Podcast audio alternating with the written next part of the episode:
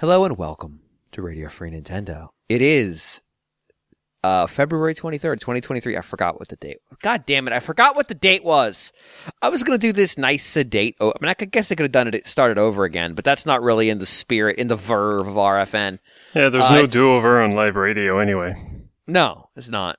Um, we we have embraced the eat this off. We'll do it live. Uh, the reality of the situation is, like, it's... As long as I'd held this voice, I'd probably have only made it about... Well, no, John's not here. John's not here to cause me all kinds of disruption. I probably could have held that voice for a long time. Oh, well. It's February twenty-third, twenty twenty-three. I'm joined by Mister Guillaume Vallette. Hello, hello.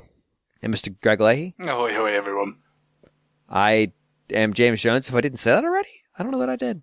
That's fine. You know who I am. We've been doing this show for a long, long, long, long, long, long, long, long, long time. And you're very much aware. In fact, we've been doing this show for so long. Uh, this is episode eight hundred eleven, although we haven't been doing it since zero.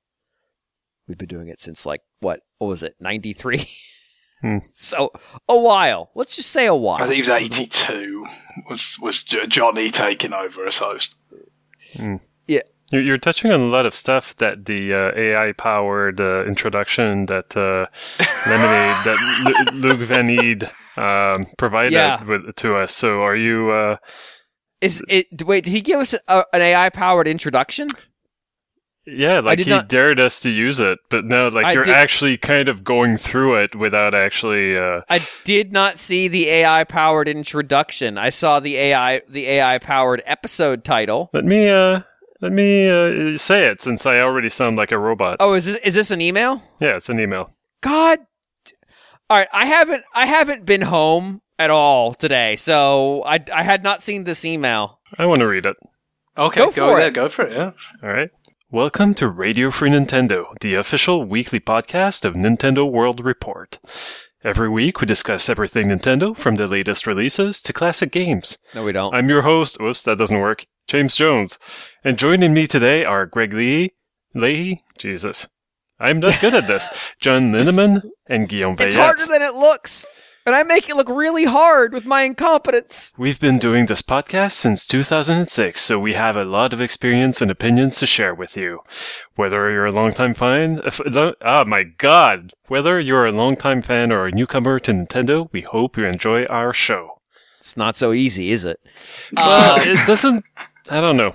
Uh, it might it, be good for, like, yeah, written down, but I don't, yeah, anyway. This doesn't have the chaotic verve, though, that yeah. really defines the show. Like, this is, this is, hello and welcome to Radio Free Nintendo. It will like, teach like, me trying to do voices, too. It doesn't work. Oh, th- there's not a voice. That's sh- all you have to do there is just, is constrain the back of your palate so there's less vibration. It's, mm. it's just, it's just kind of softening the voice. To do voices is more, mm, I don't, I don't know how to describe it. I kind of just always been... It's it's all in the back of the throat, mostly. It's like trying to squeeze the right part of your throat to constrain the sound and manipulate. It's... I don't know. It's... Hmm. It's difficult. Um, right. It's so using the voice to... Yeah, no. Yeah, to bend people to which, your will. Which which voice would you like me to use, Guillaume? um, I... I uh, This podcast has been around for a long time. It has. I agree with the A I. It's literally the only thing the A I said that is functionally true. Yeah, see, you uh, should just put that at the start of every episode, but just have a stupid, silly, different stupid, silly voice oh, saying a, it every time. So, like, you di- know, one week it'll be the sort of Bane a la Zoidberg from the Harley Quinn show saying it. Oh, uh, oh then, God. Then, I can't I can't do that one. That one's really hard. There's can, a lot going on in that Sailor? voice. I've been looking for someone to do Silly Sailor for years. I've not I'd still have, haven't I'd, found I'd it. Have to, I'd have to go back and review some Silly Sailor.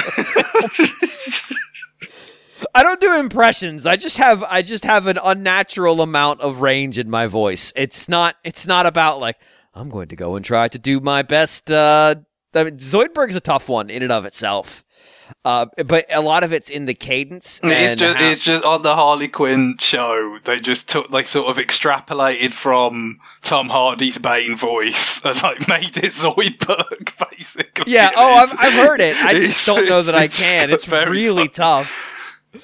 Uh, but also because ninety percent of what he's saying in that show is incredibly inane. Um. and everyone just sort of disregards him as a consequence. Uh, this is not this. I'm going to be honest. This this A I intro lacks fire, and I don't love it. I uh, I don't think the po- I don't think the A I is listening to the show, which is unfortunate. Hmm. Um, so if you are an A I listening to the show right now, first off, um, hi. Uh, I know you're not sentient. I know people are going to write about your sentience. I know you're not. You know you're not. Let's not pretend. But can you generate some emails? Because our listeners are just falling down on the job. I thought you were going to Those... tease it by saying there's a tortoise that's like on its back. Why aren't you helping it? uh, I'll be, I mean, if it's like a really big tortoise, I don't know that I'd be able to help it either. If it's like one of those, you know, ones that live for one hundred forty years and like three hundred pounds. I mean, I, can you flip it? I can't flip it. I don't know. This only tells me that you were tasked with finding replicants, but it turns out that you are one yourself. Um, I mean, honestly, why would anybody bother? Like, let's be honest. So, yeah, on that, on that act of self-deprecation that no one would ever bother to create a replicant of me, let alone the plausibility of such an action, or uh, whether or not I resemble Harrison Ford. I don't. Um, I uh, I regret to inform you that I would attemp- attempt to help the tortoise, understanding that there are probably tortoises that are beyond my assistance. You could, I tell you what, you could probably phone in a voiceover like Harrison Ford, though. That's not hard. Um, so on that, on that great episode, um, I don't know if that concludes the episode. I think we've, we've pretty much covered all our bases with it. We've talked about, uh, new and classic Nintendo games for fans and new fans. Um, I, I like the idea that, oh, we talk about all the latest releases. No, we don't. We barely talked yeah, about the latest I, I, releases. I love the way that that is like assumed of like, that's what any podcast would do. Incorrect. Clearly any Nintendo focused podcast would either talk about classic or or uh, new games. No, I'm going to talk about a P S th- uh, P S three game where an anime girl puts down traps to catch people in her castle, which is a real thing I did on an episode. Oh, she's also the daughter of the devil, just to be clear. Um, so, you know, we're going to call this a, fu- uh, a nominally Nintendo-focused podcast. Uh, but we're going to actually do that with some new... Uh, wait, hmm. Is this is this classic or is this the newest? Because I'm going to talk about... or no, I'm not I. We are going to talk about the release of the G B and G B A games on the Nintendo Switch uh, online service. Are these new... The, are these both? Is this both? Did we break the A I by giving it a both scenario? Mm-hmm. Sure. ChatGPT could have done a better job than the Bing A I. I'm just going to be honest. Hmm. Uh, all right. So, yeah, let's talk about them. So, I know I'm I'm the only person... I think I think that's the true. Guillaume, did you have the expansion pack? I can't remember. Uh, yes, I do. Okay, so I'm the only person here who does not have it. So, I can only speak to the Game Boy stuff. But uh, what did y'all want to touch on here? Well, I mean, cl- the, the, I, the, the ones that I, I already talked about like straight away because it was that quick. I did like Kirby's right. Dream Land on uh, the, the the Game Boy part and stuff, and I messed around a little bit with some of the others. But uh, the main ones I've spent a little bit of time with are on G B A. Uh, those are Mario and Luigi and Minish Cap. And it's mm. just, I think the biggest thing that's just really nice about those, especially Mario and Luigi, because I really, I remember when I played that originally, um, and I don't really think I've played through it a subsequent time. Like that's, that's the real difference compared to Minish Cap. I, I like Minish Cap, I replayed on subsequent hardware. Whereas, like, with Mario and Luigi, I played it at a time where I was kind of split in time between the Game Boy Player and my launch day Game Boy model.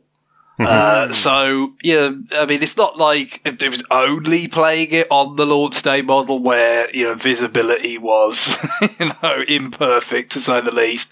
Uh, but still, like playing it here, if it just feels like I've got a much greater appreciation for what they do with the graphics. Uh, compared with like Minish Cap, on the other hand, it's like you still look at it and you think, oh yeah, God, yeah, this was like really nice looking, especially when you do shrink down. Uh, to like the, the kind of Minish world, and uh, you, that's where it kind of is like less Link to the Past type of visuals, like less like right. it's almost on a grid and more kind of detailed and sort of uh, lush and everything. Like that, that's where it's like, oh wow, this this is like really really nice uh, pixel art. And of course, you know, re- really kind of not that long before, you know, a lot of pixel art stuff was just kind of uh, dying out from Nintendo series. You know, when you would get to D S, obviously, like you had top down Zelda games essentially, but they were polygonal. And, uh, you know, New Super Mario Brothers was polygonal and so forth. Uh, Mario and Luigi, on the other hand, stayed pixel art. Uh, but the, the, the original Mario and Luigi was the one that really felt like, oh, I'm really seeing it now. You know, like with the, just playing on the, the pixel perfect resolution and, uh, the, obviously the OLED screen and everything. So I was like, oh, this is a really nice way to see this first game. Cause I always remember, like, Bowser's Inside Story looking great, and it does, but, Uh, you know, on D S, but I think, you know, some of it was probably because I played that on D S Lite, whereas, like, I played Partners in Time on the original D S, and, you know, I played the original Superstar Saga on, you know, as I said already, the, the, the launch day model and the Game Boy Player, and the, the, this is just like, yeah, they really, uh, it had, like, quite a distinctive kind of look, that kind of, like, slightly comic book-like kind of uh, dramatic shading kind of look at times, but the animation is really nice, and, uh, yeah, it's, I mean, I don't know how far I'll go with it, but it was, it's, it's nice to revisit it in this way, because, of course, like, there's the remake on three D S, which I haven't played, which I'm sure is, like, very nice, and probably in some ways, you know, better because it's uh, you know, probably got some, you know, sort of improvements, uh, you know, taking away a, a few things. Like it's, I tell you one thing, it's really slow to save. Like every time you go to a save point hmm. and you hmm. actually bother to save it, because I think, I mean, it's mitigated by the fact that you could just use the the you know um, save and restore points now, you know, save states.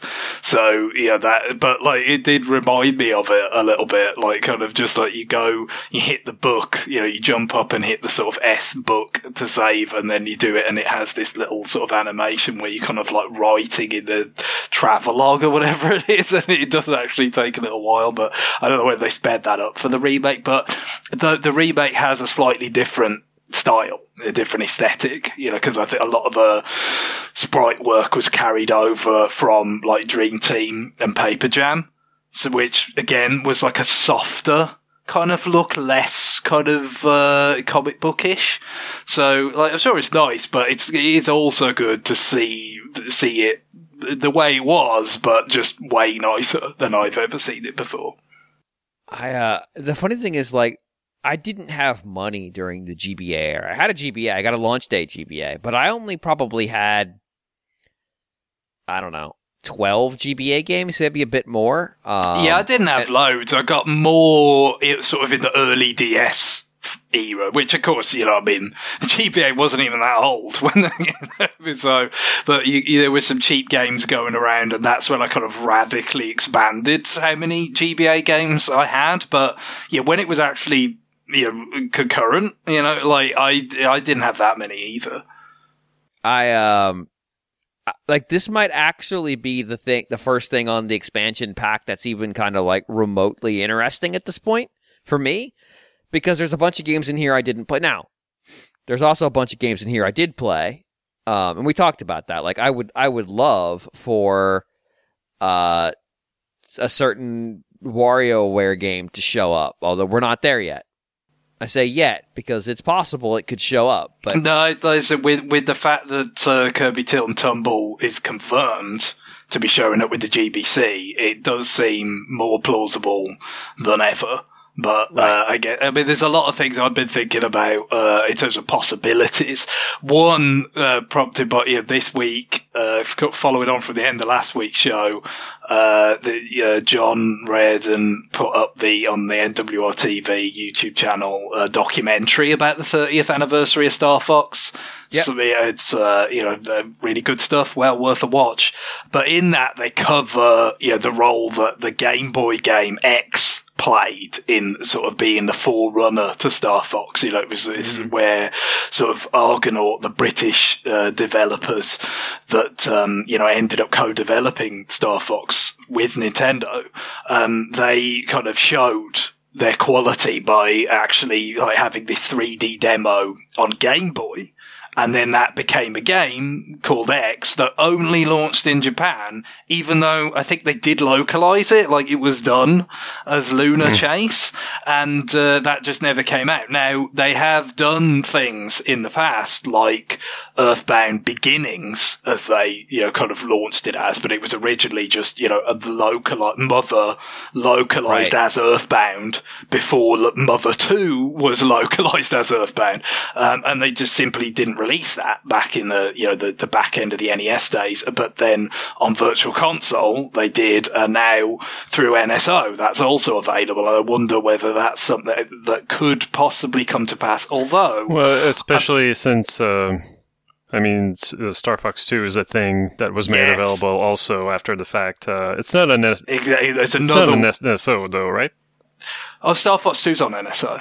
Oh, it is? Okay. Yeah, well, yeah. D- not just the Super Nintendo Mini, it's on N S O as well, along with Stunt Race F X and Yoshi's Island and, uh, you know, the original Star Fox, of course. Nice to see F X games getting, you know, because, of course, yeah, the earlier Virtual Consoles did not have F X games. So, yeah, for both the Super Nintendo Mini and N S O have kind of uh, gone beyond in that sense. And that's the thing, I don't think X was on the Virtual Console in Japan for the three D S. I, I, I, I would, mm. I, I would, ha- it's been a while since I checked that, because I, I got a Japanese two D S some years ago, and I kind of did a check then, I believe, and I, I didn't see it, so unless I missed it back then, I just don't think it's there. So, I, I, which is kind of a little bit curious, because you might think, yeah, you know, I think they had most of their first party output for the Game Boy. Yeah, uh, plus on- they, they made a sequel on, uh, You know, yeah, the, that's right. They, they they became a bit more current by the fact that they did uh, X Escape and or X yes. Returns in Japan, or three D Space Tank in Europe. And it was still in name. The, it was still in that era, guys. Yeah, uh, where it's like let's have a, have a different name everywhere. Uh, but yeah, that, that kind of shone a light on the on the existence of that game. Uh, you know, the fact that it had a DSiWare sequel, and yeah, yeah, for whatever reason, it didn't kind of help it get a virtual. Console release, it, as far as I know, in Japan. Um, but, you know, I will hold that hope that that could come back on, on Game Boy as well. Uh, but and, and like you said, WarioWare Twisted is sort of similar, because it's another thing where it's like they, it, you know, that has not been, you know, wasn't on the Wii U G B A games, uh, for instance. But, you know, neither was uh, Tilt and Tumble, I don't think, on the G B C. So it, they're going somewhere they haven't been before, and that is, uh, you know, kind of encouraging. Mm-hmm. I, uh, for me, it's it's certainly not the inclusion of Super Mario Advance four that's that's of interest, and I worry, I worry that well, so the e-reader a, stuff is nice, especially considering you it, could just go is, right to it. You don't have to it, unlock it or anything. It's all there. I, I I agree, but still, like. There, there is an implicit threat in the fact they released Super Mario Advance four, which is that there are three other Super Mario Advances that are all also already on the uh, one of the various Switch Online services that may d- deliver themselves unto you. Oh yeah, uh, and, and likely will. Yeah, yeah uh, no, you know, like the the version of on G B A of Super Mario World uh, tracks uh, the Yoshi coins that you collect, and uh, yeah, oh, good. That, that's that's yeah. nice. No, yeah. so you, you can you play as actually... Luigi, and it uh, affects, I think, the, the physics. So yeah, no, you have you have distinct uh, Luigi controls. You know, he's always got that crazy higher jump and more slippery. You know, so mm-hmm. yeah, it's it's kind of it's there to have. Um, again, it's like it's it, as we said so many times. Like it works better with that kind of half redundant, or no, maybe even more than half redundant stuff when you're not paying for it specifically. Whereas like when it was on right. Wii U, like that was a purchase, you know, like if you it was a separate, but they actually had, you know, both the N E S version of Super Mario Bros. three and the G B A version, and and you know, various other ones that were sort of uh, semi-redundant like that. So it worked. It's, it's better as a um, uh, subscription service, you know, things like that. But I hope they, you know, a I mean, what is the pace going to be like? With right. G B A, because the thing is, we know, like, even though G B A was short-lived, there was there's kind of you feel like there could be more things on it than N sixty-four. Like N sixty-four is a pretty narrow, like, you know, kind of field uh, that they were dealing with there, so you never expected it to be a sort of breakneck pace, frankly, and it, and it hasn't been. Um, with G B A, you'd like to think maybe, you know, you could have a, a bit of a better pace, and, uh, you know, hopefully, you know, it's not, we're not going to have to just uh, get through, like, multiple updates where, like, a lot of the games are, like, the, the ones that are somewhat redundant or something. You know, there's definitely legit stuff there. I mean, there'd, there'd probably be some things that they'll hold off on, like, yeah, probably might not see Advance Wars like that quickly, because right. they're doing a remake as a retail release and everything in a couple of months. But, uh, you know, uh, hopefully they'll get, find a pace, and hopefully they'll find some, you know, some third party stuff. It's tricky because, like, yeah, it's like, you're not going to get the Konami Castlevania games, probably. No, you're not going to get the Mega Man Zero games. Yeah, you're all these games the that have Battle Networks, their own collections. Like, yeah, you're probably not. But third party, again, especially like compared to N sixty-four, especially like the things that were popular on N sixty-four with third parties tended to hinge on being Western and licensed. Right. If it's wrestling games, you know, sports games, like, yeah, like, which are never particularly likely to come back. But with G B A, you had robust third party support in Japan, various places around the world. Uh, so you'd hope they could just at least, you know, find some of that kind of middle ground stuff where it's like, it's relevant enough that people would appreciate it coming back, even if it's not the kind of thing that, like, you know, the, your, your Konamis, your Capcoms have already put out in a collection. Right. I mean, like, there's, there's, a, there's some Wario Land stuff we'll probably get. Um, oh, yeah, yeah. Like, there's there's a part of me that's dead inside, um, that's that's confident we're gonna get Final Fantasy One and Two, Dawn of Souls, and it's just gonna be like, ah. Oh. Well, okay, I mean, we finally get the pixel remasters soon. You're right, so uh, that's true. Hmm. But what, what's uh, why why do you fear? The, why do you not want Dawn of Souls? Just because it's it's like, oh, okay, it's the first. I mean, it, it is it is slightly spicier graphics than uh than what those games were originally. But I mean, it's really just Final Fantasy One and Two.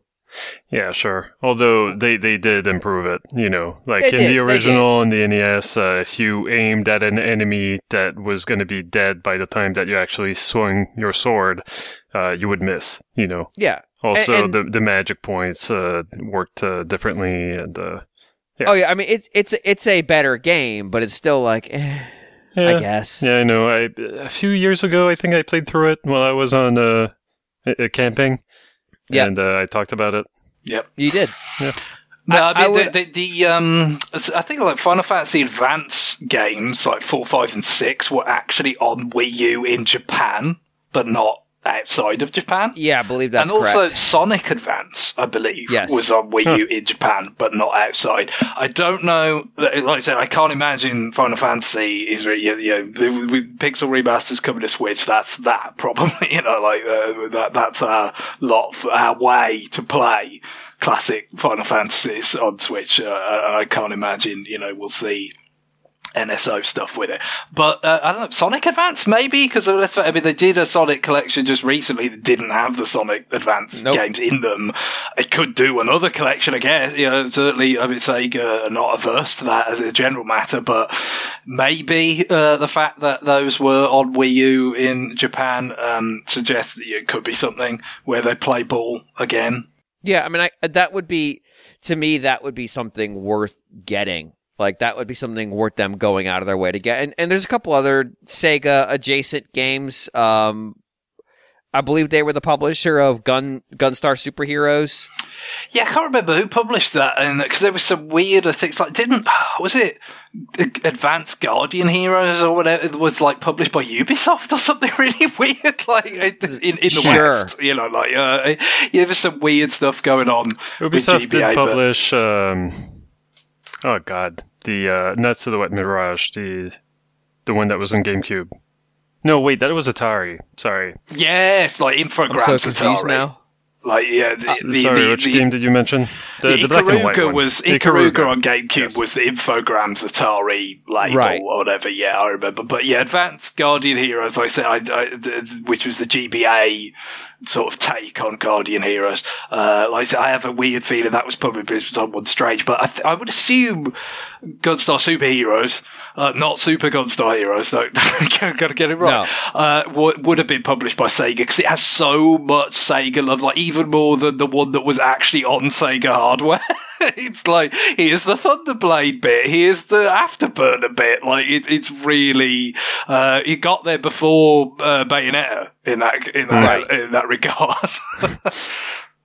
um, Astro Boy's probably unaccessible. Which yeah, is, which it's is a shame, because that was a good, that was a great game, I, I, as I recall anyway. I, I, yeah. I, don't, I have the cartridge, I could uh, replay it in one of, I, I really, I, I mean this obviously is nice, but I, I still wonder about getting some sort of like good hardware solution for actually playing my cartridges. Um, but it's kind of expensive. You know, whether you get one, a, an actual like launch day G B A that's got like a modern screen and battery and replaced buttons and all that. Like there's, there's quite a lot of that on out there on the internet, but they're not cheap. And then there's like the analog pocket, which I mean, I don't know if you can even get hold of that at this point, uh, right. because uh, they, there weren't that many of those to go around and whatnot. But some something to to play stuff like that. That yeah, it's probably not coming back under pretty much any circumstance. And, and we get all the bit generation stuff. Um, that, they, that that could that could happen. You would have thought, right? I mean, I know a lot yeah. of them did come back as WiiWare and stuff, but WiiWare's mm-hmm. dead now. Um, right. And, uh, and like, was DigiDrive was like DSiWare, uh, um, which is like was probably my favourite of those. But you've got some that have never been back outside of those original Japan-only cartridges, like uh, the Sound one, Sound Voyager. Which, you know, again, you could easily, like, put that on any server. It wouldn't have to just be, like, locked away on the Japan account part of the service or something, because it's like, it, you play it with sound. There's no visuals. There's no text. There's that, that, that's the entire gimmick of that game. And they're all, you know, purposefully very, very simple. So any mm-hmm. of them are perfectly playable. Yeah. Uh, now, if, if we got, If we got that, one of those, a Mario Party Advance, and I don't know, classic S N E S series Donkey Kong as a monthly release. Yeah, that, that, that's, that's not redundancy. That's not, it's not semi-redundancy. It's not even full redundancy. It's just trolling. If they have yeah, those, it's those like, here's your release for this month. Lower, like, okay. re- lower resolution, out of proportion N E S on G B A Look, games. If, If N E S series Ice Climber shows up, I'm going to be upset, and I don't even have the service. Uh, it, it's, but like there, there is, there is a, ch- like I'm looking at a full list of, of, um, G B A games. And I, I, I don't think I had really fully internalized how many of them are not just licensed. They're licensed based on licenses that were very much of a moment. You know, oh, kids yeah. Shows. No, it's, uh, it's absolutely true. I mean, it was kind of a, a, a, like a meme almost, like a, a, a thing of just, oh, G B A is just licensed game. But I mean, it, there was a lot of licensed stuff on it, I think, especially because again, it, the lifespan was quite short. It's, right. You know, like a lot of that stuff is very early aughts. Like that's, that, that's what it is. But, and a lot of it's like, it's based on a T V show that people who are now like twenty-four would have grown up watching. So it's like, I'm just going through this list, and these are shows that I was too old for, but I was young enough that I saw ads for them. And I'm like, oh yeah, I remember that show. That was that C G show about a robot that was made of cubes. It looked like absolute dog shit. And then I, I mouse over it and I get the little image showing the, like the preview image. And I'm like, yep, that's the one. Oh. Yeah, that still looks like dog shit. I'm glad my memory was good. Uh, but, like, you know, there's all the Densetsu no Starfies, even though they're not in English. I don't know that that's going to be a tremendous... Yeah, uh, I mean, they might not just dump those on the non-Japanese, like, you know, kind of uh, app, but... that you could play, if they put them on the Japanese app, like, I'm sure you could go play. I played the third one of those. I have the cartridge for it again, just got it cheap. you know, in that kind of uh, D S, like, you know, like kind of part of the uh, system's life, you know, it was essentially abandoned, and you got there was a lot of cheap games going around, especially from Japan, and uh, it's a pretty, you know, perfectly playable and quite enjoyable. So all you need is to, is a Japanese uh, Nintendo account to download the app, and then you can play it on your your main account. Yeah, you don't okay. have to log in into it with that account. You, you just, as long as you've got a Japanese account that's good enough to get you in the shop and download that version of the app, you can you can play it with your your main gotcha. one. Huh. Give me, give me that Doctor Mario Puzzle League action. I mean, like, I, again, it's sort of similar to where we're twisted in a way. But, you know, Rhythm Tech Goku, if, uh, it, yeah. a lot of that showed up in the Mega Mix and stuff, but if, uh, and it does have like a bunch of text and stuff, like for some of the other stuff, like go and talk to the barista or whatever. But, you know, I played that as a Japanese cartridge when it came out and, you know, did everything, uh, pretty much, you know, all the perfects and stuff anyway. I don't know whether there was other stuff that I wasn't aware of because it was in Japanese and because there are bits, you know, that, that, uh, you, you would have to read some text for us. Something, but if that was put, hard to imagine they'd put that on the non-Japanese apps, but you could still, uh, if people could access it and play it through the Japanese app, that would be great because, you know, just a really great late G B A game that you just, the only reason why it wasn't localized and all that is really just because, you know, N O A and everywhere else would be pretty clear that they were just going to do a hard drop of the G B S. Right. Like, no, no, we're, we're done. We're not doing any kind of, you know, vague third, pi- actual third pillar bullshit. Like with it, this is the D with the D S is it, and uh, we're dropping that hard. And uh, and and of course, also it's very, you know, around the same time as Mother three. Um, which, you know, would probably, I, again, why wouldn't it show up on the Japanese app? But yeah, that obviously is not very playable without a translation, which, um, you know, there's a fan translation, has been for years. So there was a retroactive use in the fan translation many years yep. ago. But, um, yeah, I don't know what the odds are of Nintendo deploying, uh, you know, a secretly localized, uh, Mother three, uh, translation, uh, in that way. Uh, but, you know, you kind of think, if they had done that, they'd want to monetize it more aggressively than just putting it on N S O oh, expansion yeah. pack. Hmm. I uh, I've made a huge mistake going through this list. Um, I was really excited that like, oh, D K King of Swing, that needs to go.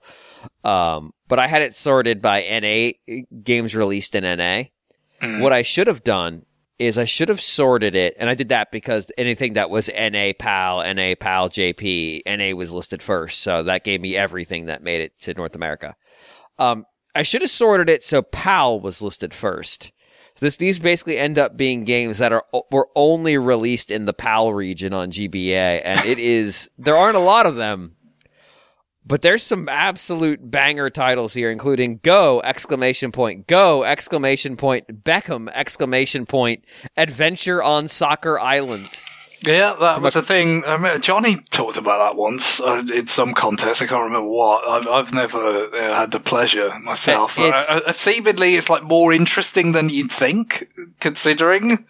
It looks like it was a game about a cartoon and they slapped his name on it. Which it sounds plausible. Well, I'd like to imagine that it's a Go-Go Kokoporo, uh, but with uh, David Beckham in it.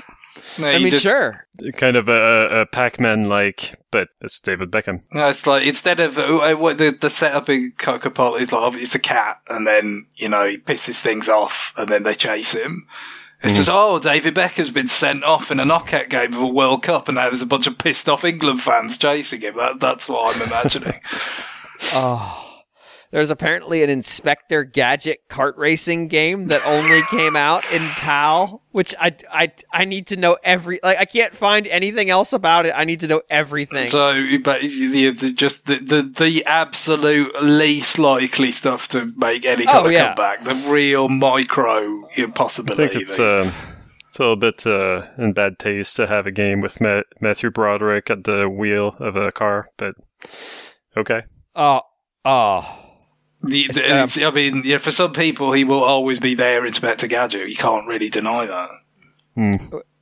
I don't. I don't think that's a true statement. Actually, Some people, I think, you know. So I, I didn't think say that's I untrue. Um, there's apparently a game about. I, I don't. I don't know what this Hugo license is, but I'm guessing this is. This looks. Uh, uh, horrifyingly European is probably the way I would describe it. It is uh it is like a like a fairy-sized individual riding on a go-kart that's also a ladybug. This this looks very con. This looks. I'm gonna I'm gonna go ahead and say this looks extremely French. Mm, well, it, uh, uh, I mean, one thing I'll say as well, just from my time playing the uh, the games on there, you know, like I said, mainly Minish Cap and Superstar Saga, is that, you know, def and also just kind of cross-referencing with uh, some of the coverage. Danish. Online, the um, the, it does seem like the, the emulation is pretty on, you know, with this. Um, it, it's it, it, you would have kind of hoped so in a lot of ways, because M two did the emulation for the Wii U Virtual Console, and that was really solid. Um, but I assume they didn't use that, because all the N S O right. stuff is with that, uh, the European Research Group or whatever, the, the NERD acronym. Uh, yes. But, so they probably did, like, do it again. So you do wonder, like, how well is it going to turn out? I mean, certainly, like, Game Boy, Game Boy Color, I mean, you would have hoped they had that sort of down after the Virtual Console, um, you know, but it, it every, all the sort of reports, uh, you know, the people that actually put this thing through its paces suggest it's, you know, uh, scores well when it comes to accuracy, and certainly just for the play experience, uh, I haven't noticed anything amiss, which, you know, certainly in contrast to, you know, a, a bit with the N sixty-four stuff where, oh. you know, it does seem like that was not as ready for prime time. Now, of course, N sixty-four emulation is more complicated. I mean, it always has right. been. But on the other hand, again, they were doing N sixty-four emulation and mostly quite well on Wii. A long time ago. So, um, you know, it's, it, it, it, that is another reason why we've already talked about just how sort of peculiar it is that these portable games are coming so late in the sequence, where it's another thing that reinforces that. So it's like, yeah, this emulation is like absolutely rock solid, can't really poke many holes in it. But, you know, they went, instead of, you know, kind of launching the expansion pack with G B A, and then having, like, Game Boy for the non-expansion pack people. No, no, let's launch it with N sixty-four, which was never very popular in Japan. Not that popular anywhere. And, uh, we haven't really got the emulation down that tight. They, they had to get, they had to get that double oh seven license out. That was the, that was the vector. Like, yeah, it, and then that ended up coming, like, a year later than it was meant to. I, I... It's all uh, a bit ill-fated and just peculiar sequencing, but yeah, just another reason why it's just like, could could this have been, you know, uh, a, a, a bit earlier? But I'm glad it's here now. And you just kind of like, again, that's the other thing we already mentioned about like how the pacing on this stuff. It's like, well, you know, how long, how long we got before we we got to start thinking about another system or all that? Let, let's get this G B A stuff rolling, because there's uh, there's lots of uh, good stuff for people to discover. And, uh, you know, let, let, just give them, give them a chance. There are mm-hmm. so many G B A games that only came out in the PAL region based on people writing comic, uh, writing comics starting in the sixties in a Germanic language of some description or another. German, Dutch, Swedish. It's like, what is, what is happening? Why are there so many of these? And like, wow, I, I want to know. I want to know what these games are when they're like, okay, we're going to make a game. We're only going to release it in Germany about Maya the bee. Like, yeah, sure. Like, there's, oh, that game must be terrible. There's no way any effort went in. I'm so excited. Hmm. We're never going to get it. We're not going to get it. But we did get, uh, we did get Game Boy games as well. We really haven't talked we about did. that much, much yet. Um, I did want to dive in a little bit. So I think we've all gotten through six golden coins at this point. Sure. Doesn't take I think, long. No, I think it took me about an hour. Um, I haven't played that game since it was pretty much new. Uh, I, I, I liked it more than I think you did, Guillaume, but mostly because it's just, it's got a lot of neat, uh, it's, it's one of those games that I would classify as, it had a lot of ideas. Mm-hmm. Um, You know, it's little things like the fact that the gravity's different on the moon in a Mario game would have been unthinkable until really like Odyssey, right? Uh, like even even Galax uh, galaxy. Like, the the planets didn't really have different gravity. No, no, obviously you had the whole thing of, like, oh, it's like slingshotting from one planetoid to another, and, and right. there are those, like, mm. stars, you know, that with you sort of clicked on with the pointer that dragged you, like, for, through space. Wow. And they, they yeah. had a lot of different sort of takes on, like, physics and gra- but not so much, like, yeah, this is... Because I guess the problem is a lot of it, like, you had these really small planetoids. Right. So it's like, well, surely the gravity on them would be like virtually nothing. They're tiny, right. you know? So it's like to develop some sort of consistent, like, okay, well, no, the bigger platforms have more gravity. Just would have, it, w- it would have been too difficult to do that, like, on, on any kind of consistent basis. Well, the playtesting would have been a nightmare. Um, I, I, I appreciate that game a lot. Um, I don't know that I need, needed to play it, but I'm glad it's there. Uh, I'm, I'm honestly, I'm, it, even though its importance is unquestionable, um, I'm kind of surprised given the difficulty of that license that the Tetris was there. Hmm. Yeah, I get it. It's get, funny get. because the, on the Wii, no, on the three D S, you can buy the, uh, the D X version, or you could at some point. Maybe yeah, they, they definitely had the original, like, black and white for a time, but then it there must have been a license, you know, kind of, they did the deal for when Virtual Console was, you know, starting on three D S, uh, and it was probably, like, for five years or something, and then mm. that was it. You know, you had a few of those on, on Wii as well, like the Donkey Kong Country games, I believe. Like, they were like, it was, for the first five years, it was there, and then it was gone. So, I, I'm assuming that was, yeah, that's the uh, terms of that. So, yeah, for the last quite a few years now, you can't go to the, obviously you can't, won't be able to go to the three D S eShop at all, like, in a month's time. But, uh, you know, for the past several years, you haven't been able to go and get that version of Tetris. Um, so it's kind of nice that it's come back, but also demonstrates the fact they must have jumped through some hoops to get it there. So it's, it's right. kind of interesting that they did, but I guess it's, it is, like you said, it's the historic element, I would have thought. Yeah. I mean, it's, it's the game that launched the system, but at the same time, like, It it is notoriously difficult to um to license in a consistent way. Like I I assume I assume like they're gonna have to deal with the Pokemon question because you can't even like I, I would not have launched this service if I didn't already have a deal in hand to release the Pokemon games because it, it's it's. You may as well just say, like, we're not doing the, the platform. Oh, sure. Although, I mean, that, of course, the history of it is interesting because they showed up on Virtual Console, they being, you know, uh, red and blue and yellow and then right. uh, gold, silver, crystal. Um, on way later than everything else. Like the, the the ship had largely sailed on Virtual Console on three D S by the time they got around to those games, and they actually had link cable support. They actually yes. did replicate the multiplayer, which I mean, I guess you kind of had to do uh, for it to still be meaningfully Pokemon. And you know, I guess maybe that's why they were so late in coming because, as again. I know I've repeated myself, but this this is why, you know, this this Nintendo Switch Online Game Boy kind of always seemed like such a obvious gap to fill because, again, when they did Virtual Console or three D S, they didn't have multiplayer. Forget online, they just didn't have multiplayer at all. It, you, it, oh. the, uh, the only games that had that were those Pokemon games that came later. But again, as you kind of suggested there, they did come later, so it was some sort of, you know, accommodated something you got re- reached l- you know, later on. Here, I think you'd want it a lot more quickly. W- we'll see. Uh, Pokemon Day is going to be happening like right after this episode comes out, so who knows? And they we- have a they have an announcement thing, a Pokemon whatever. Uh, yes, a, a, a broadcast uh, has, has become, you know, kind of customary, I think, since probably, what, the twentieth anniversary one in sixteen.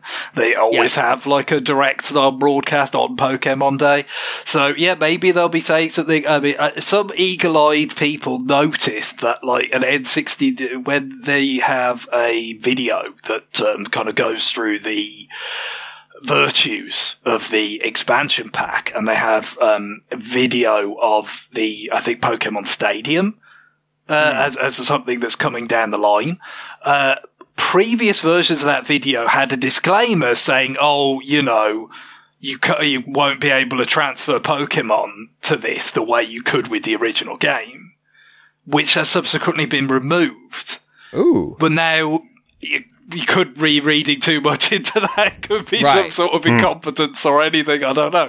But you know, it, it's clearly with the launch then of the Game Boy games on N S O, people's minds would be going, could we actually have you know, integration of the Game Boy games with the N sixty-four games? Uh, and that, that would certainly be cool. And it would certainly be something, you know, that we've not seen before. That's kind of essentially a transfer pack kind of uh, emulation.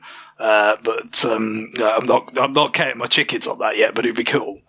Uh, that would be, that would make that combination worthwhile, because without that, like Pokemon Stadium, yeah, it's got some, it's got some okay mini games, and yeah, you can use rental Pokemon, but it's just not that interesting. Uh, By the way, team... oh. Go ahead.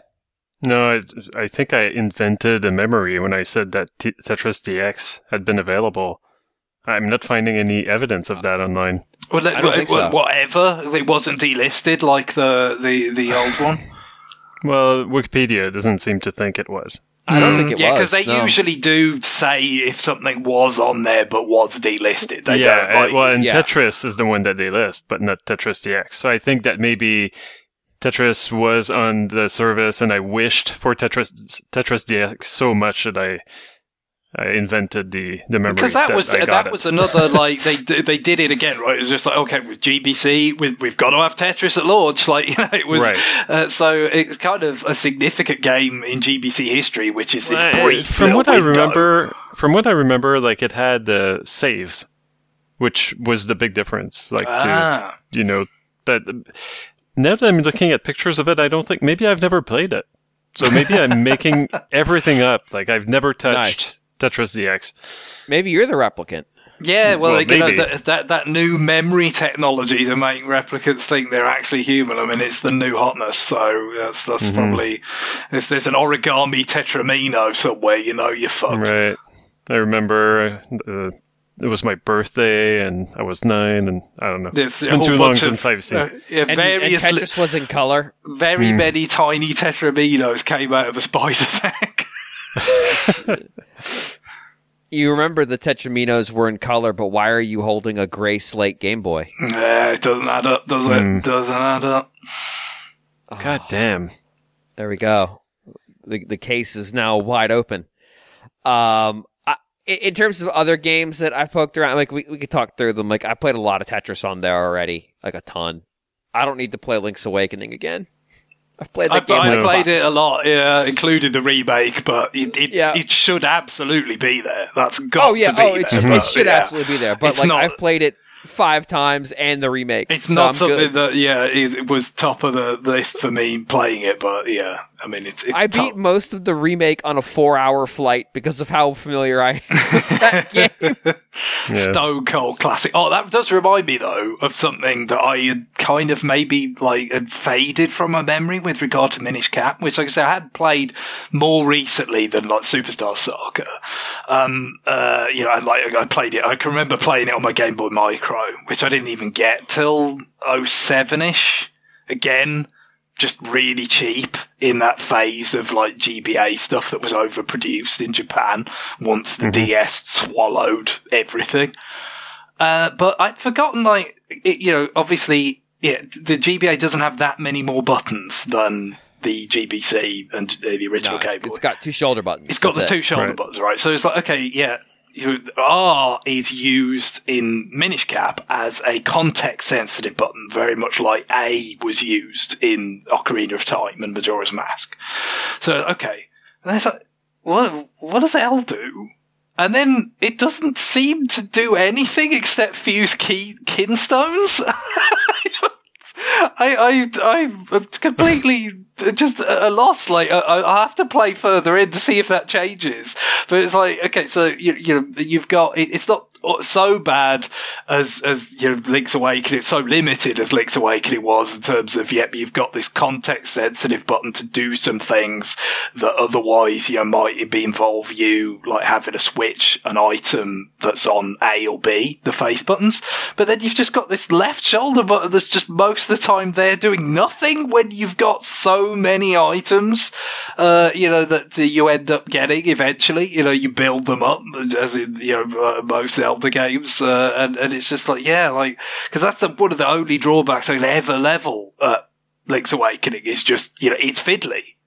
Changing items all the time, and that was obviously the remake addressed that because he's got way more buttons. But Minish Cap having a couple of extra buttons, so he's never, you know, never going to be like completely uh, like you had this huge range of them. But it, I, I was just shocked that they seemed to have left the L button so um, kind of unused. But I'd have to play deeper to really verify that. I uh I, I the only other thing I've poked at I. I should I should have played Alone in the Dark because it's the one that feels the most like, why are you here? I, I looked at mm-hmm. some video of it. It's kind of fascinating. This, like, you know, kind of uh, you know, Resident Evil, you know, which obviously is a little bit, you know, sort of snake eating its own tail, isn't it? Because that presumably had, you know, was somewhat inspired by Alone in the Dark.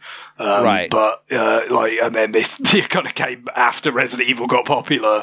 So it's, like I said, a bit one and the other. But uh, looking at it, like, trying to do that kind of, like, you're changing from the fixed perspectives, uh, mm. on the Game Boy Color. it's, it's, like, it's really ambitious and kind of interesting. It- I don't know if I'm the person who originally said this, but it, I might be stealing it from somebody by accident. It very much reminds me of uh, those Tiger Electronic ports of PlayStation games, uh, but but obviously on the Game Boy Color where there's more power. It's just like, okay, you did it. You definitely made this thing. I don't know if that was a good idea, but you, you got it on the system somehow. Um, I guess I should probably look at it, because, like, you go compare that to, like, Turok Rage Wars on the Game Boy Color, and that looks like an eight-bit game. Yeah, there was there was a side scroll. Maybe it was two. Like there was yeah, I remember there was a Turok Game Boy Color side scroll of some description yeah. that apparently has like awesome music. And it was on Radio Trivia once or something, but it was very. Mm. And we've talked about this before. Like, you know, European computer composer gets their hands uh-huh. on a Game Boy hardware and goes nuts with it. Like, uh, it, I, I, I guess I should play this just to see, just to no, know. I mean, it, it is there. Yeah. I mean, uh, speaking of things that were there, I played some of uh, Game and Watch Collection three. Oh, me too. Yeah. I, and, I and uh, my, what was your goal. Conclusion? Well, my, my goal was to play like the classic version and then the updated version. Uh, I, I kind of stopped that after the first three games uh, because it was just too much Game and Watch for me already. I, um, uh, my, my conclusion was I agree that it is in fact there. Yeah. And, and my, my follow-up to go on what I said when we did the direct episode, it probably shouldn't be.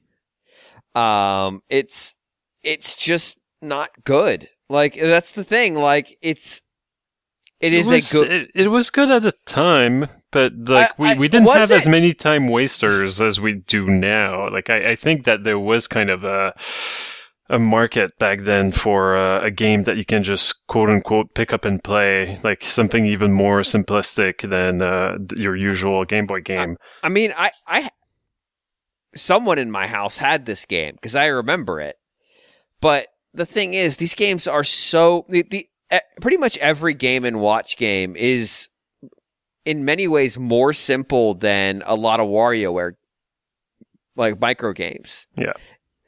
And this has five of them and calls it a day. And it's like, okay, we're out. Bye. Peace. Uh, you've got... You can unlock more. Just uh, keep playing these games over and over. The box says five, and if there's more in there, that's a lie and I want my money back.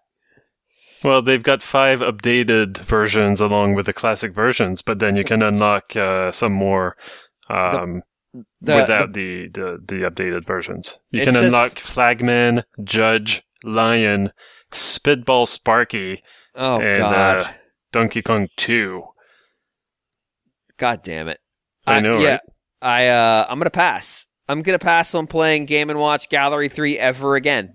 Yeah, I, mean, I played I think, those games a fair bit uh, on Virtual Console when they were, I think they were like cheap, or I don't know whether it was Club Nintendo discounts or something, you know, so it, it, I had them back then, and it, they are what they are. You know what you're getting, it's score chase stuff, and it's not even like particularly advanced core chase stuff again, because the, the, the, the, the modernized version with the Mario characters and all that are A, you know, are more interesting to look at, and B, like they have more nuance in the gameplay, but it's still, you know, mm-hmm. re- really, you know, elemental kind of stuff. You know, it's, it's very, very simplistic, but you know, it, yeah, it's a particular kind of gameplay that, um, you know, was much more suited to that time, you know, where it, it, it, nowadays it's very limited. But again, I'm, I'm glad they're there. I don't know whether they'll kind of do the G B A one, which had like kind. It would be another case of rendering a lot of them a bit redundant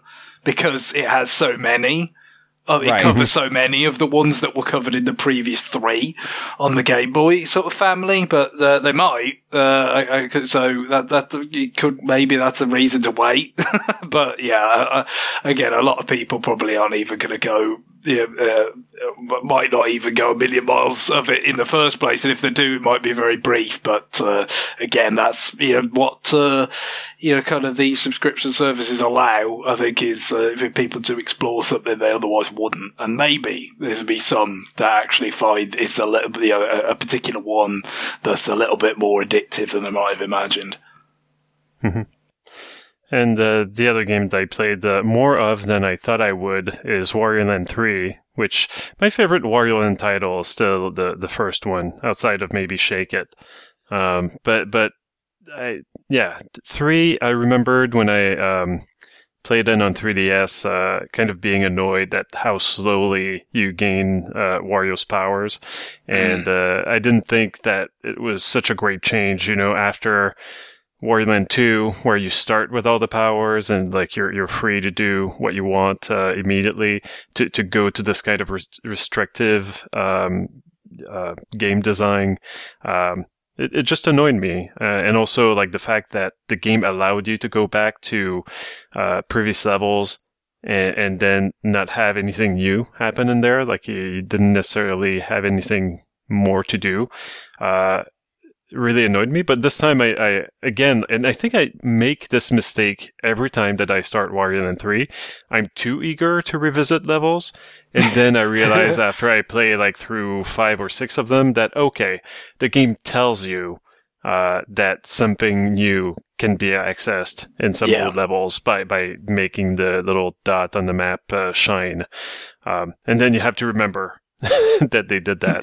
that that's uh, true, but there's yeah some some sort of prompt. It's not just like yeah, just keep trying all of them until you find something. Like I, I, right. yeah, there's a little bit of guidance there, but I would have thought one of the really premium additions to this experience would be when you're fighting a boss and you could just rewind. Rather than oh, after. Yes. We've talked about oh this God, yes. quite a lot of times with the sort of immortal Wario kind of mm-hmm. game design, is that, uh, you know, on the one hand, it's kind of, uh, you know, refreshingly kind of progressive for its day of like, oh, you don't have to be beholden to like arcade notions of, yeah, just kill them and make it harder, make the game that's not that substantial last longer. But there were narrow cases where the fact that Wario doesn't die is actually more annoying than if you did just die and restarted at a checkpoint, because yes. you've got to like worm your way all the way back to a boss room. But yeah, mm-hmm. with it, with because this has not just save states but rewind uh, like the N E S and Super N E S games do. Then yeah, they just like that. Just go rewind back to the uh, the beginning of the battle, or you know, just load a save state to the beginning of the battle, whatever's more convenient or whatever. And uh, yeah, take some of that fat out basically, and uh, that that would um, you know help. Uh, I think uh, one of the the rough edges kind of uh, come off for these games. Like I, I had didn't play Wario Land three in the moment, so I like I know I know about the game. I know what it is. Mm-hmm. Um, and I've played it before, but I didn't play it at the time. Um, But like my, if for whatever reason, pretty much all of my memory of how to play that game was erased, and I cannot, for the life of me, like, I like I just got stuck in it. Like I, I know I've I've heard myself talking about this game before, but like I just got incredibly frustrated with it because I got this period of like I would I would miss I would miss the uh, like you're on fire and you have to get all the way back, and like the timing is really tight. Like you have very little extra time to mess around with. Once you're on fire, before you're, uh, you extinguish before you get to the thing you have to burn. Um, figuring out where to go could be kind of difficult. Uh, I actually spent a little bit of time with Metroid two for no good reason. Um, mm-hmm. I played it. It is exactly what, what I remembered it to be. And then I said, if I want to play this game, there are better ways. And I stopped playing it. Yeah, yeah. No, it's hard to argue with that, really. Um, It's, it's, I kind of wish they hadn't included that one. Like, I understand. Oh, you got to include it, but. No, no, I mean, eventually, but not as a launch game. No, like, but perhaps not as a launch game, uh, especially considering, you know, uh, you had something else for Metroid fans. Right. Well, that and, and that game had been remade know? a few years ago as well, too. It's, it's the same thing with, with the Link's Awakening. It's like, there, there's a remake. In Link's Awakening case, that remake's on this system. Yeah. Which, which, which makes it. Like how? All right, all right. So if you include the G B A games and the G B, the Game Boy games, a lot of these games were already on the system in some form or another, which is interesting. I guess I just would have liked to have seen a little bit more weird stuff. Like I guess some of it is also you want to probably might want to hold off some things to kind of, you know, you don't want to give away the whole store up front. Sure. You know, it, it's a balancing act of like, like, it seems like they're trying to sort of have a little bit of a cross section of history with all of these. Like you got some really early games and then, you know, uh, some later games. And also kind of just like, yeah, some of the really big hitters, some of the most notable games on the catalogue, and then some yeah, more obscure ones. While you hold off, like, yeah, presumably, you know, so when you get to like, oh, look, here's, you know, the Oracle games that, that haven't you know, been remade on Switch. Like, right. That'll probably you know, seem like a bigger deal. Uh, in some oh, yeah, ways, definitely. The Link's Awakening, you know, for instance. Um, but, yeah, obviously you got Minish Cap as well for, for something, you know, that hasn't, uh, been around. I mean, that's the other thing. I mean, they are two sort of somewhat separate services with the expansion pack, but, you know, kind of having, you could say, well, the other Link's Awakening and Minish Cap is a little bit kind of, you know, but duplicative, uh, to some extent. But yeah, they've got other, yeah, they've got other things up their sleeve for sure. It just, you have some of the things we've already seen, but then you're going beyond that as well. Here's an interesting stat for you. Um, you, you said it was a nice cross section of the Game Boy's library, but it really isn't. It's the beginning and the end. So no, no, it covers the span of time, but yeah, the middle arguably is, although the middle was a bit, I mean, Link's Awakening's in the middle of the act, you know, the original yeah, version. But, uh, but, but so some of the, the other game... stuff, like it kind of it went in a lull because it like did. Pokemon totally, you know, resurrected the, the that system. But I mean, they there had to have been something between nineteen ninety-two and nineteen ninety-eight they could have included. Well, so it's... Link's Awakening kind of is, but yeah, it's the ninety-eight version that yeah, they've got in there. Six um, fucking years. But it, some of that is because of what happened to uh, the Game Boy. You know, it, it, sure. de- it definitely did go into kind of a lull. But yeah, you got some stuff like um, you know, Mole Mania that was on Virtual Console. That right, sort of, it would be a great candidate. That that. Presumably will come eventually because it was on Virtual Console, and uh, yeah, that, that's a cool little uh, thing that uh, uh, yeah Miyamoto's group was involved with. Because of course, with Game Boy, you generally tend to think of you know Yokoi's group, um, but yeah, obviously Link's Awakening was a Miyamoto group thing, and uh, so was Mole Mania. Uh, I assume you know in the, in the time to come. We'll see, you know, a lot of pretty much, you know, most of the first party stuff, but, you know, I would, you know, Kid Icarus will probably be around. Although that would still be before ninety-two. I think, what was that, yeah. ninety-one maybe? I think Kid Icarus has made like some that, monsters, yeah. yeah, which is, it's almost a remake of the first one, but it's, you know, kind of more playable. Uh, you know, the, the, the kind of mechanics are, are more kind of um, forgiving and stuff.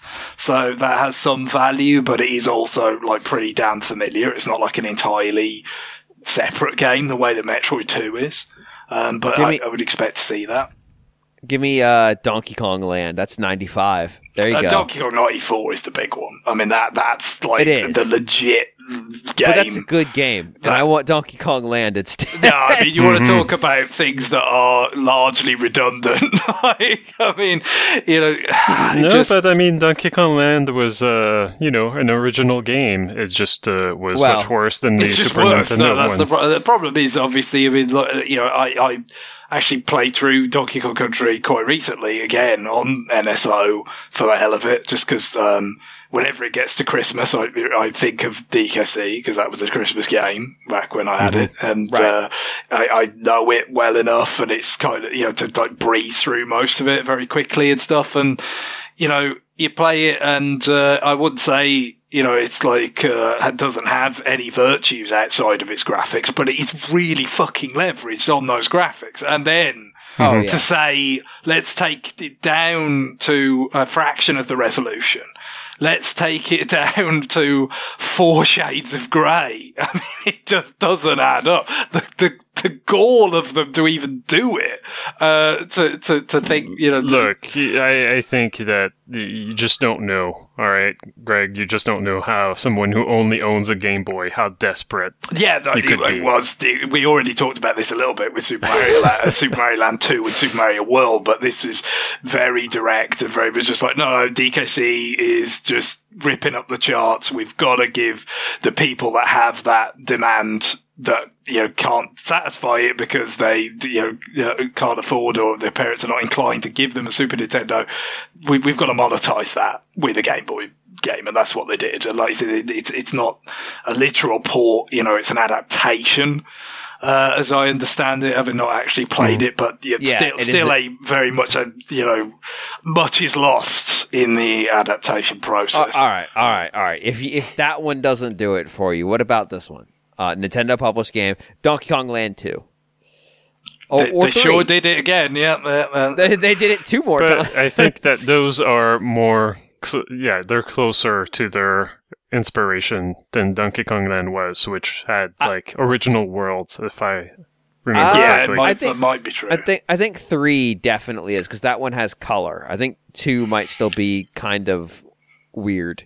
Yeah, there's, there is a colour version of three, uh, but I'm trying to remember if that came out everywhere in the world or it was only some places, but yeah, it's, uh, uh, it, it, it's just, yeah, I mean, they were already low resolution sort of GIFs of pre-rendered stuff, you know, to go lower uh, with less colour. It's brave. It's, that's, it's, I it's mean, art. The, the one thing I'll say about, you know, just playing D K C recently that I kind of feel like, you know, is a little bit, Um, I, sometimes I think gets forgotten about, like, relative to, because obviously it, a lot of the focus at the time was like, oh, it's like it's three D when it's not three D, you know what I mean? Like the, the, just the fact that the, the characters were three D models that were then had sprites made of them. It was like, talked about how it was like this sort of almost three D fakery. But the thing that the pre-rendered stuff to me really brings to the table, which when a lot of it doesn't look that hot these days, is the lighting and the atmosphere. That mm. is actually relatively quite strong. You compare that to other games, like to traditional sprite art games on Super Nintendo when you're like underground or somewhere dark. It's much more evocative of that on the in D- in D K C because they actually could kind of light it, you know, in the workstation or whatever and then make those, you know, kind of assets out of it, and it just it actually seems like yeah well now we're underground now we're you know kind of uh, you know in a in a cave or whatever, whereas like other like Super Mario World Underground, I mean the the little like what they do with the sound is quite funny, like adding right, that echo. echo but yeah. like the actual visuals is just like this is a phenomenally well lit underground, you know, it, it's not very evocative of actually being underground. It's just like va- it's a slightly dark blue, you know, like it. It really doesn't kind of convey it the way that D K C did, and and that's that was, you know, kind of. See, I'm sure it must seem desperately quaint now, but it, that was actually impressive back then. It's just this feeling of like the, the the of like outdoors and indoors or underground actually having this palpable difference in lighting.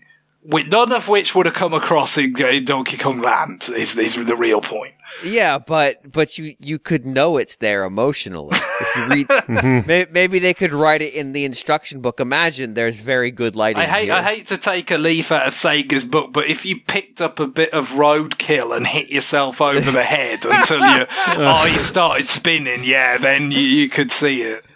We're we're on to something. Now we're cooking. Um, all right, let's let's move on. Um.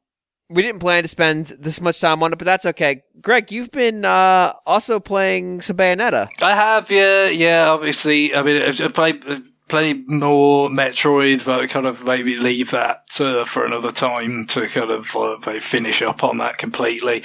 But yeah, otherwise, um, if, I did also play the demo for Kirby's Return to Dreamland Deluxe, uh, which, um, you know, not a lot of surprises there, as you'd imagine. It's, uh, just, uh, been, you know, kind of, uh, had another, another pass on the graphics that included the, the sort of outlines on the characters, which, um, I guess reminds me mostly of Super Mario, I'm sorry, Super Smash Brothers for three D S. Like, it's, it's kind of a little bit random because, like, it, there was a really obvious, like, um, maybe imperative is a little strong, but, you know, there, there was a real benefit in that game because you know what Smash Brothers is like? It's pretty fucking nuts. And with all the stuff going on, the camera having to, like, zoom out when, you know, people are getting launched or stuff is happening in a distant part of the stage. So those stronger, darker outlines on the characters to just help you keep track on a small screen, like, if that made sense. Yeah, it's a little bit less clear, like, on the screen, the size of the Switch, and the game is relatively kind of uh under control as a Kirby game. I know Kirby and Smash Brothers are, you know, quite deeply related, but, you know, like, the, the level of chaos is not that comparable. So it's kind of interesting that I guess it is more of an aesthetic choice than it is a functional one of, like, keeping track of Kirby and all that. Although I suppose, you know, with multiplayer, you know, you could be, when you have four people on screen at once, it could get a bit more interesting. But I don't think they ever did anything like that for Star Allies, which was already, you know, a multiplayer side scroller on of Kirby on Switch. So I don't think so. It is, it is a little bit of an interesting choice, but it's it looks nice. Uh, it, I'm just kind of what I speculate about the, the motivations. Uh, but yeah, it's a, a, a naturally I've played. I, you know, for anybody who doesn't know, I've played the game before. I like it. It kind of helped really kind of get me into traditional Kirby. It was really kind of Kirby's playing the virtual console of Kirby's Adventure. Kind of led me to getting that one, and then I had that one, I really liked it, so then when, you know, Triple Deluxe showed up, I had that, and I liked that even more, and then when Robobot showed up, I liked that even more again, so, yeah, that kind of, it was an important part of getting me on the, sort of, the path to, like, yeah, you know, traditional Kirby, it's, you know, very gentle in a lot of ways and stuff, but it is interesting enough to enjoy as a fan of side-scrolling platformers, you know, it might not be, you know, crazy, like, hard or, like, replete with set pieces like a, you know, Tropical Freeze or something. But there's, there's, there's more than enough to enjoy there with, like, some cleverly hidden things. And, you know, they always go, like, crazy at the end of Kirby games. I always enjoy how massive the climaxes go and stuff. So I've certainly enjoyed it. I do wonder if I were to go back to it now, though. We've had Triple Deluxe.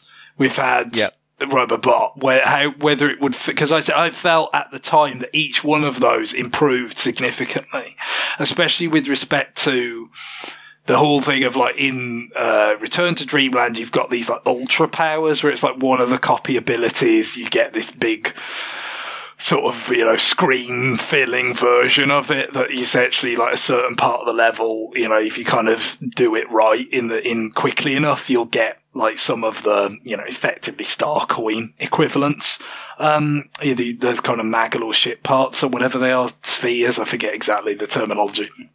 But, you know, like, it almost like a, a little sectional level. It's not critical to completing it entirely a lot of the time, but, you know, it's just like, if you do it well enough, you get some of the kind of, um, extra completion sort of elements. But then in the sequel, well, yeah, pretty much the sequel, Triple Deluxe, like, you had the Kirby with the, like, like he just inhaled everything or something. Like he, he became, his suction was more powerful, and that let him do more things. And then Robobot, it's the mech. And it really was like when they got to the mech in Robobot, it was like, oh, they've they've really cracked it this time. This is, you know, where you occasionally get this thing, which is like a different way of playing for a bit. That was the one that really felt like they nailed it. This is fun. It's different. It kind of weirdly takes things away from Kirby, but it's also powerful in its own right. Like, they've really sort of perfected it. And yeah, going back to the Ultra Powers thing, I don't know how well that would come off, but I guess a lot of the, and of course a lot of the difference between the Wii game and the three D S games was that, you know, the Wii game was a console game, was more about local multiplayer, and of yeah. course, you know, uh, the, the three D S games weren't. And uh, yeah, I'm not, I haven't added online to it as far as I know. I don't think yeah, there's really anything online apart from maybe some score stuff for the Magalore Magoland mini games, um, which is a bit is a missed opportunity. I mean, the added online to three D World, you know, like, I'm, I'm sure it could have been done. I mean, I'm also sure it probably would have been ugly at times, but, uh, you know, I, I, I, the ideal case would always be local, but, you know, that seems a little bit of a shame. But yeah, I, I'm not sure how well it would hold up. But on the other hand, I'm kind of, would kind of be open to go back to it at some point, um, you know, given, looking at the reviews, seems to have uh, you know, been quite favourably received, and I, I know I like it. Because, uh, I certainly enjoyed it at the time, but yeah, probably not just now. So uh, I've got, I still haven't got around to Star Allies for that matter, which uh, also was, you know, uh, reviewed pretty well, and uh, it was a pretty similar sort of goals as this one. Uh, but yeah, I, I guess we talk about Bayonetta three a bit, because I haven't actually done it on New Business. It got into the, the yes. top games of last year, but, you know, just right as that was sort just of bad timing happening. Yeah. So yeah, I, I mean, since then I've played it a bit more. Um, really just like, I'm close to doing all the main chapters on, um, the highest difficulty. The Infinite Climax, I believe it's called, uh, which, um, I, I would not be able to get anywhere in that if I didn't have all the health pickups. Like, right. it, the, the, the attacks, especially for latter bosses, hit incredibly hard.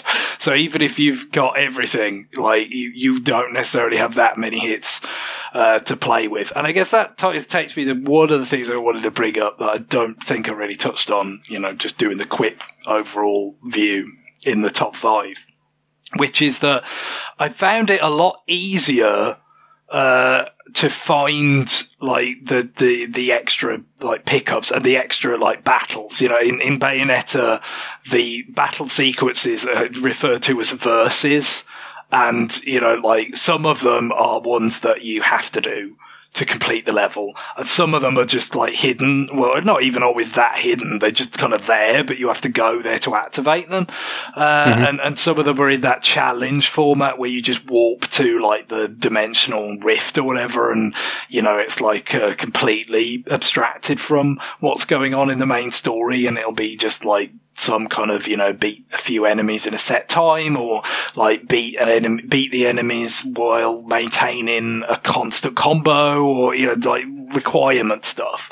Um, but like all of those, whatever sort they were, like were just way more like discoverable, I felt like, in this Bayonetta three than they were in the previous two, probably especially than in Bayonetta one, because Bayonetta one in particular, as I recall, it's been a while, but it was very based on, like, we've got the kind of preset camera angles, you know, could really go, go back to, um, you know, the Devil May Cry kind of heritage of the Bayonetta games of, you right. know, you've got, which itself was like a weird offshoot of Resident Evil. So, like, the preset camera angles were kind of a big thing there, and it carried over somewhat to Res- uh, to Bayonetta one. And it's like, okay, so, yeah, there's, like, uh extra battle that's just hidden, if, like, off the camera, and if you jumped up, like, you know, to somewhere where you didn't even necessarily know you'd be able to go, like, there'd be one, or there'd be a chest there that had a health pickup in it and stuff, and it's just like, some of that was kind of fun and, and clever, you know, like, amusing that they hid stuff there, but it just led to a lot of the time when I was playing it back then, like, you, you'd get to the end, and it's like, there's like five battles I didn't do. Where the fuck were they? just, yeah. You know, you'd go back and try and comb things, like, really thoroughly, and you'd get some of them, but then still some were missing. Like, it was just, like, really kind of too obscure. And I think some of it was because some of them were very sequence dependent. It was, okay, well, yes, it's in this place, but you have to, like, go backwards at a particular time. Otherwise, like, if you go, ba- if you want to explore back later, like, the level has changed, and then you can't go back to that place anymore or something. Like, it, it, they, it was, it was very linear. But, you know, and, and, and so the way they had to hide things was in these, like, really weird little sort of sequential nooks and crannies and stuff. Yeah, and it just, it took a lot longer for me to actually see all the battles in the game, find all the pickups and stuff. With this, there was one verse in the whole game I just, I had to look up. Because it's like, I've beaten them all. There's one. Where the fuck is this one? I've combed everywhere. Where is it? And it's kind of amusingly nicely hidden. Um, exactly in the room that I thought it was, but they, they, they kept it from me. But, you know, like, mo- most of it is kind of relatively easy to find. It's, it's this more open design that they've adopted, basically. You know, it is much less about these, like, really confined areas in a kind of almost like essentially like a corridor.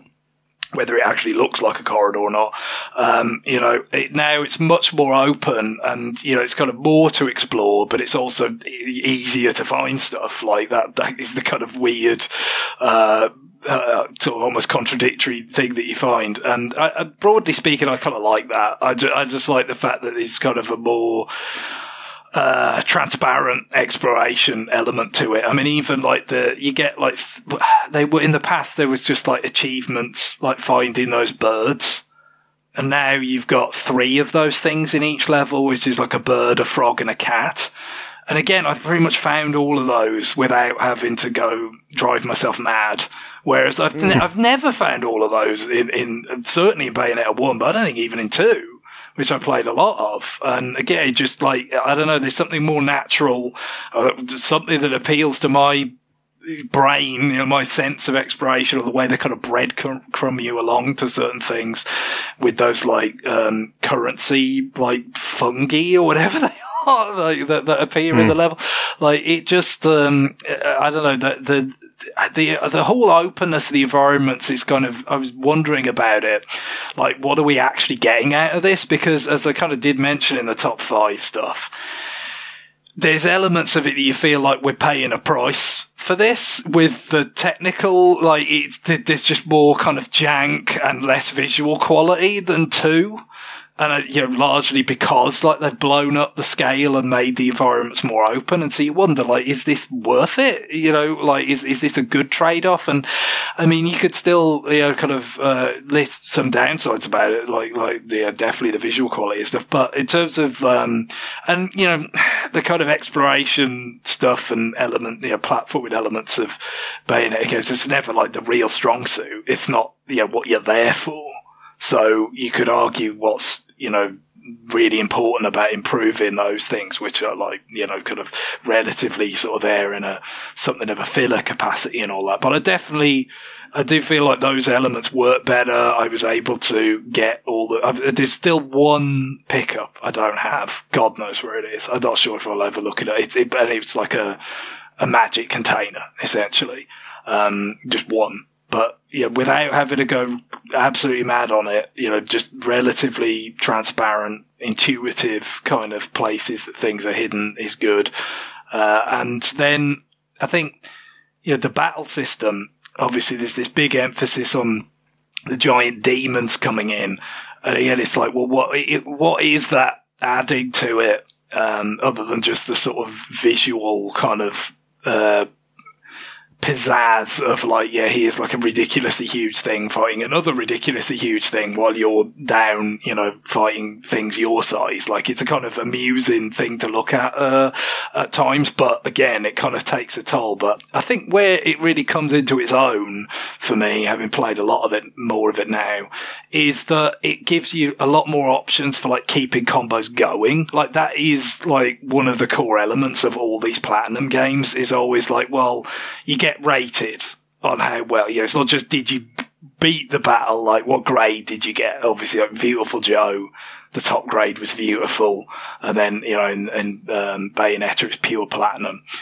And you always, you know, not just how quickly do you do it and how much damage you take, but it's that combo element of like, did you keep doing stuff constantly? And that's where being able to summon the demons is like, it, it's another way to keep these going, because you're kind of sometimes, you know, if you do like some big attack and like finish off one enemy or send it absolutely flying, It, it, they're all the way on the other side of the kind of area that you're battling. And as I said, these are bigger areas now to accommodate the, the, the giant demons that you summon. So all of a sudden it's like, well, how do I, you know, you, you are far away from the action. You can kind of shoot at them a bit sometimes to keep it going for a bit, but It, it, it does feel more interesting than that now, rather than just like, oh, let me just do some kind of chip damage to keep this going. It's like, no, I'll summon in, you know, the giant spider and do a crazy fucking flying tail attack to take care of that enemy, and then I'll go over here and take care of that enemy. And just like, there's there's I don't know, there's more options, uh, especially like the the weapons now. Like, they kind of, She, this whole demon masquerade thing, like she takes on the properties of the weapons and the demon associated with them. So there's a little bit of Gremlins two about this, in that we get Spider Bayonetta and we get Frog Bayonetta. We get all, all these sort of variants of her. But like, it's, they all have these like different mobilities, these different uh, um, animations and stuff. And it's amazing how much work's gone into them, considering I think a lot of people are just going to key in on their favourite weapons and not really use them that much, you know. But I guess at least there is a, you know, quite a range of choice for like what your favourite is going to be. But I think a lot of them just control, like, they, like I said, they have their own way, because like the frog is predictably like really, really bouncy but kind of slow. The spider is like really fast and has like a web slinging thing. Um, you know, mm-hmm. some of the really powerful weapons, like the version associated with them is like the, the Bayonetta is like predictably slow. But they, they just, I remember playing Bayonetta one and you get like, was it the Panther Within or whatever for like dashing? And that thing like is, yeah, you could go fast, but it controlled like shit. I mean, like the bits oh, where yeah. you had to, had to like jump from one thing to another, it was like a mirror. And, and in those like Q T E type events where like if you fucked it up, you actually died straight away. Like, which thankfully, I mean, I think Bayonetta two got rid of a lot of that, but certainly it's gone by now. But like that, they, that was like the one mode of dashing, and it didn't control that well. Whereas this has like tons of them, and I think they all control better than that did. It's, uh, I feel like that is impressive in itself, and just like the range of, of options you've got. I guess it's quite a change in that, like before you had like a set of weapons for your hands and a set of weapons for your legs. And now you don't have that. Like, you, a weapon is just like, you know, Uh, covers everything, but then you can uh, f- switch between two different sets on the fly with a, t- a tap of the shoulder button. But I mean, you could do that before, but it was, you know, like a, a, a flipping a, a set rather than, you know, kind of um, with here where it's just you flipping from one weapon to the other. But you've got so much other versatility with the summoning the demons and, uh, you know, the way that her physical characteristics changed, that you, I, I didn't really miss that at all. I kind of felt like, even though like I enjoyed some of the combinations you can make in previous games that way, I felt like it balanced out pretty well. There's just, you, you really do not lack for options. It's, it's, it's dizzying how many options there are, and just the weird little edge cases in there, like the various like kaiju type demons you could, I mean, like I tended to summon the spider a lot because it's smaller, so it fucks with the camera less, but like some of them are just so ridiculous. Like obviously, yeah, the Madama Butterfly is basically just giant Bayonetta, so she's kind of orthodox, you know, that's kind of easy to grasp. One of them is a giant clock tower. Like, it's so, it's so, so bizarre. You summon a clock tower that has giant metal mech arms that come out okay, from the bottom. All right, I'm, I'm back. I'm pummel. back. It's like something out of fucking Leighton. And, but also, like, it has as, like, its special attack, the ability for you to get in the witch mech suits from two and fuck them up with that. Like, it, it's so versatile. There's so much there. It, it's just, I, I've played it for a long time and I don't feel like I've got my head around all the different things, you know, but it, it, it, it, I, it's a little bit overwhelming, really. It is. It, I, I mean, arguably, you know, maybe they could have focused it more and, like, but on the other hand, I do like the fact that, you people will be able to just like find their own kind of combinations of things that are like, like I've been kind of again using the spider one a lot as kind of my main weapon. It has those kind of uh, kind of like whirling blades on webs, you know, so that that's kind mm-hmm. of uh, pretty a, a bit like um oh god, why am I blanking on that one game that uses a similar weapon? But uh, anyway, Rygar, Rygar, yeah, exactly. They're like Rygar blades. But then for the second slot, I've kind of rotated a bunch of different things in and out. Or sometimes, you know, for like the ones that give uh, the best mobility, um, like the ones that are like fans that where you can fly.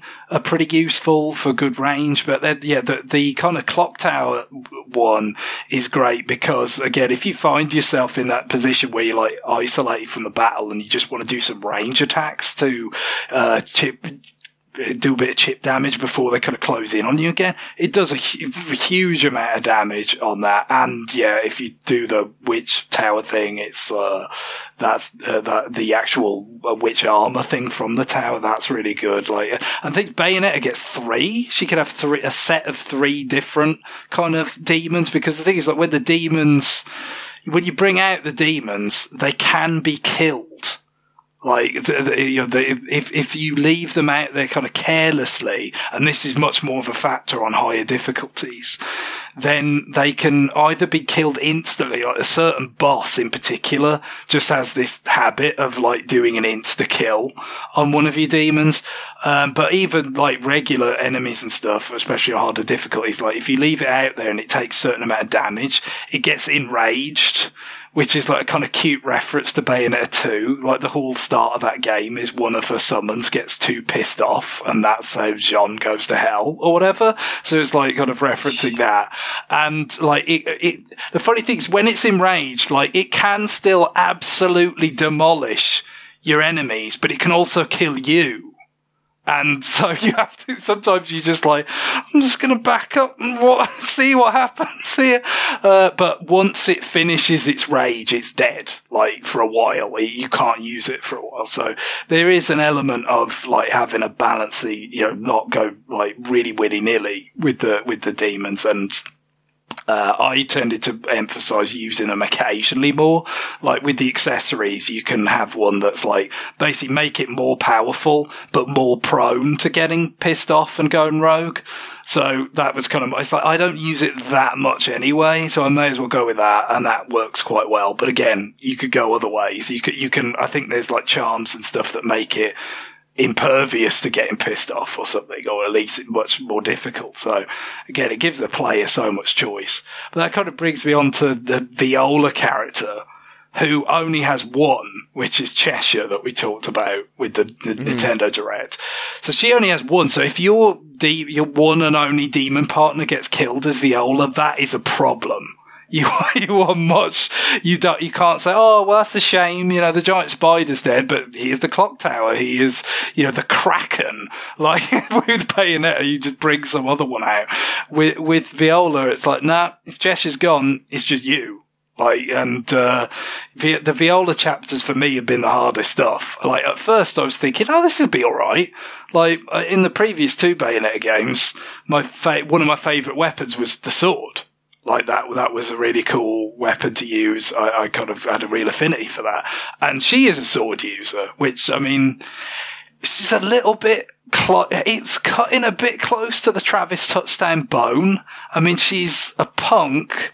She's an otaku. She has a leather jacket and she uses a, a sword where obviously with Travis Touchdown, it's a lightsaber, but you know, it's a sword basically. Like, I mean, I, I, I assume they didn't, you know, they came to it their own way, but probably like, you know, Devil May Cry kind of route, uh, you know, those, those sorts of, uh, uh, heritage of the series. But it is like, it's, isn't this just Travis Touchdown?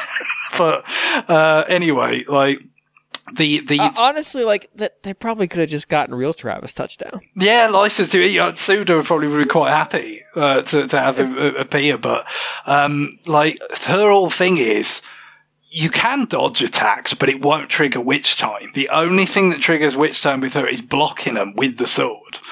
And rewiring my brain to accept that did not go very well for quite a long time. Like, it's just like when you're in that moment of like almost panic where it's like, okay, yeah, I really need to, uh, you know, avoid this. My instinct was to dodge rather than to block, which, you know, again, you, you really need to be at, uh, successfully activating Witch Time a lot of the uh, time to replenish your magic, uh, which is what fuels your summon. And Cheshire is like really, really important. Like when you're playing with Viola, because he does a lot of damage and he sort of, he breaks the big enemies. Like they have this thing on the health bar where they, the health bar gets cracks on it.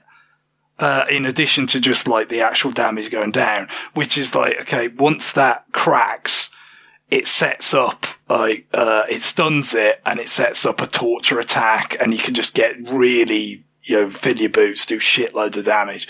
So he's really, really useful. If you lose him or you don't have enough man- magic power to summon him, at least with my skill with Viola, it's like, yeah, I am, I'm in trouble. I, I, I can't do this because I, I never really quite got it down with, uh, you know, kind of don't dodge to, uh, you know, just stand in there and block it, and you have to do it with the right timing. And uh, yeah, that was the trick. It still is tricky. Like I still kind of struggle a little bit going back and forth, but it, it is kind of, I, I almost the, the fact that the, you only have one demon and you really have to be careful about leaving it too, too long. And he's like, you don't control Cheshire really. You just, you just let him go nuts. Like the other ones, you actually give them commands with as Bayonetta, whereas Cheshire, it's just like, no, no, you summon him, and then while he's wrecking people, you can also attack with like punches and kicks, but not the sword because he's kind of tied to the sword. So it's it's almost like a more pure version of this whole like two battles concept. I almost wonder if like this is originally maybe what they had in mind and then thought, mm, that's too much of a departure from Bayonetta combat, so they kind of siloed it to this character. But it's tricky, and um yeah, so some of those was probably the the more like frustrating parts of the game. But I do kind of, I do kind of like the idea. And it is a bit of a twist on, you know, the kind of, uh, the regular combat. And uh, the Bayonetta games always seem at pains to try and, like, not make, you know, like, not spend too much time with one way of playing, don't they? You know, they've always, sometimes to their detriment. Yeah, exactly. There's always got to be something. I already mentioned earlier in the episode, the original Bayonetta, like, let's have all these tributes to Sega arcade games. Uh, you know, uh, Bayonetta two had the Star Fox bit. Uh, you know, like there's, there's always things, uh, you know, and in this case, you know, Viola, obviously you're pretty close to the regular gameplay, but it's another thing, you know, another variant on it. Um, and then the, the, the, there's also the side chapters with Jean where it's like side scrolling. Uh, uh, the, the first two are like a tribute to, um, elevator action and rolling thunder type of stuff. Um, I know in the N W R review, they, they were sort of cited as like the weakest part of the game, and they might be the weakest part of the game, but I think I like them more. Like, I mean, they, it's filler. It's de- it definitely is. Like, there's no doubt about that. But what I kind of liked is that it doesn't outstay its welcome. Like, it's quite brief. And it's, I don't know, I'd, I'd definitely take it over, like, the motorbike bit in the original Bayonetta or something. Um, oh. Because, uh, yeah, I just, yeah, I didn't have great memories of that. But, I, I don't know, I thought it was just kind of cute little homage to a sort of rather different kind of arcade uh, heritage than we've seen Bayonetta uh, sort of reference before. Also, the sort of sixties espionage theme is like gives us this kind of delightfully kitsch co- costume for Jean. It's very sixties, and I, I do like it. So there is that uh, part of it, and just I think that's the actual bits where it is using stealth to like kill enemies and stuff. Like it's it's. They're pretty basic, and, and so, but I actually kind of thought that was all right. The, the the latter two are like really action based, and that's where I kind of feel like it's more pointless, you know, because it's just like, oh well, it's action, but it's side scrolling like that. They they kind of felt more throwaway to me, and more like uh, one of them is almost like, what if Excite Bike was an action game, which is not a question I'd ever contemplated before. Uh, and it's yeah, that's not that Isn't great. That just Road Rash? Well, yeah, but Road Rash is behind the bike. That's true. Yeah, this right, is very right. much an Excite Bike type of perspective. Yeah, but polygonal. Um, but yeah, th- those were less successful and, and not terribly fun on the Infinite Climax mode because you only get one hit on that, but oh. you know, you don't have to do that.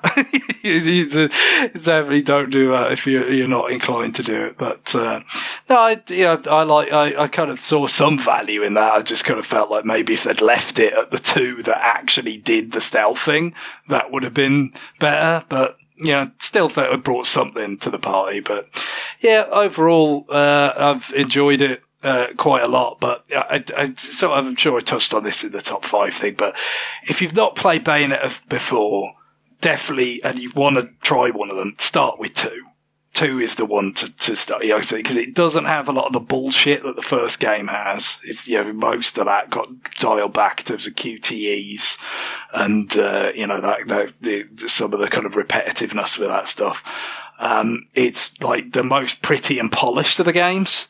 Um, so that, and then if you like that, maybe you could consider, you know, kind of uh, going to three, which, you know, is again not a huge departure, but it is a sort of significant twist with this more open kind of, you know, environments and, you know, grand scale battles that is, you know, it, it, you know, there's, there's, there's trade-offs there, and not, not everything about it is good, but ultimately I felt like it did actually kind of freshen up the formula enough to enjoy it all over again. And just, like I said, it, there's, there's just so many options ahead of you. I think it, it probably makes it more likely that you'll find a way of doing things that you'll like. I guess, you know, that's probably one of the other reasons that some people might not like the Viola kind of parts, is that it kind of strips those away, you know, for the odd chapter here or there, but it does do that. Cool. Um, we're getting towards the end, so Guillaume, I, I uh, I quite flippantly asked you last week, uh, mm-hmm. hey, you still playing Blue Dragon? And you responded no, and my response was great. Um, just in yeah, case, no one really cares about Blue Dragon, but just in case someone actually cares, right? Like, I want to be clear. I... We had we had pre-agreed on this skit. Yes, I wasn't. Yes. I wasn't just going like, great. We don't have to talk here. But also, I'm well aware that like there there are very few people in twenty twenty-three doing playthroughs of uh, Blue Dragon, and no. uh, now there's one fewer because I, I'm not playing through that game. Rest in peace, your Blue Dragon run. Yeah, um, no, like I, I played like a good like twenty-eight hours, but uh, at twenty-eight hours I realized that um, there was a fork in the road at some point. Um, I could have gone south. Uh, from uh, the area that I was in, starting the second disc, and gone through like a whole lot of uh, side quests, and uh, I don't know if they were good, but uh, I would have gone through them. Uh, instead, I went north, um, and uh, I went through this um, area that seemed, you know, kind of like it, like maybe I should have guessed that something was up, because like the idea of it, that like there's these. Uh, the the moon in the sky is not actually a moon, and it's actually like this mechanical thing that's shooting lasers down at you, and like this, it's this scorched battlefield, and so like you can get through it, but you have to constantly be moving, otherwise the laser the, the lasers will get you. So maybe thematically, I should have been like, uh, this seems like a, a you know, high level area, like a, a place that maybe I'm not supposed to be at right now. But uh, in terms of uh, gameplay, in terms of difficulty, like I was doing fine. So I got through that, and um, eventually I lost one of my party members, and I was waiting to get her back because, of course, it's one of the, the women. Mm-hmm. Um, and um, then I realized after three more hours of this that I was not getting her back until uh, the switch to the third disc of the game. So basically, you know, like I, I could go back and, and do those side quests I mentioned, but minus one party member. Like I could play like twenty hours of the game with one less party member than you're supposed to have. Or I could have like backtracked, like I did the, the thing where I, I had several saves.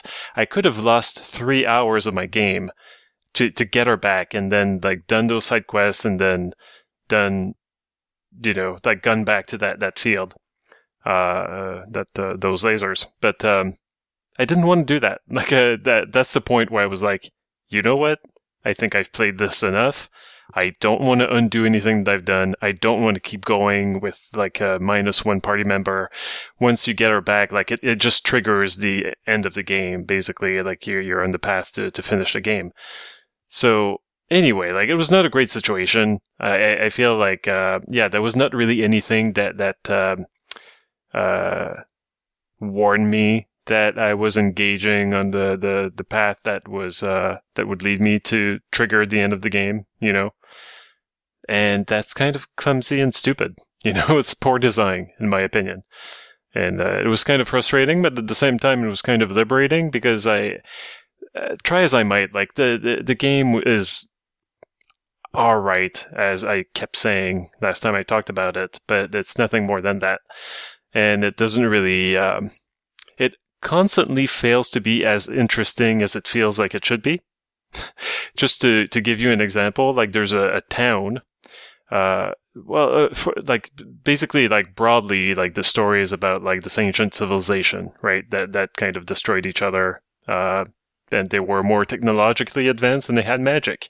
And in the current day of that world, uh, people have neither basically, but, uh, your, your characters are unearthing magic and they're kind of discovering these, uh, Uh, these ruins of uh, advanced civil of an advanced civilization, and there's this one place where uh, the the the enemies, but also like some like the basically the the automatons, like the servants of the this this these people, uh, are two D on the walls, like they're they're drawings, and they can move around on the walls, but they can't. Uh, yeah, they're not in three dimension. So, but you interact with them, but like the, I'm, I'm saying that it sounds like, oh, that could be interesting. You know, I could see that happening in, I don't know, uh, Baton Kaitos.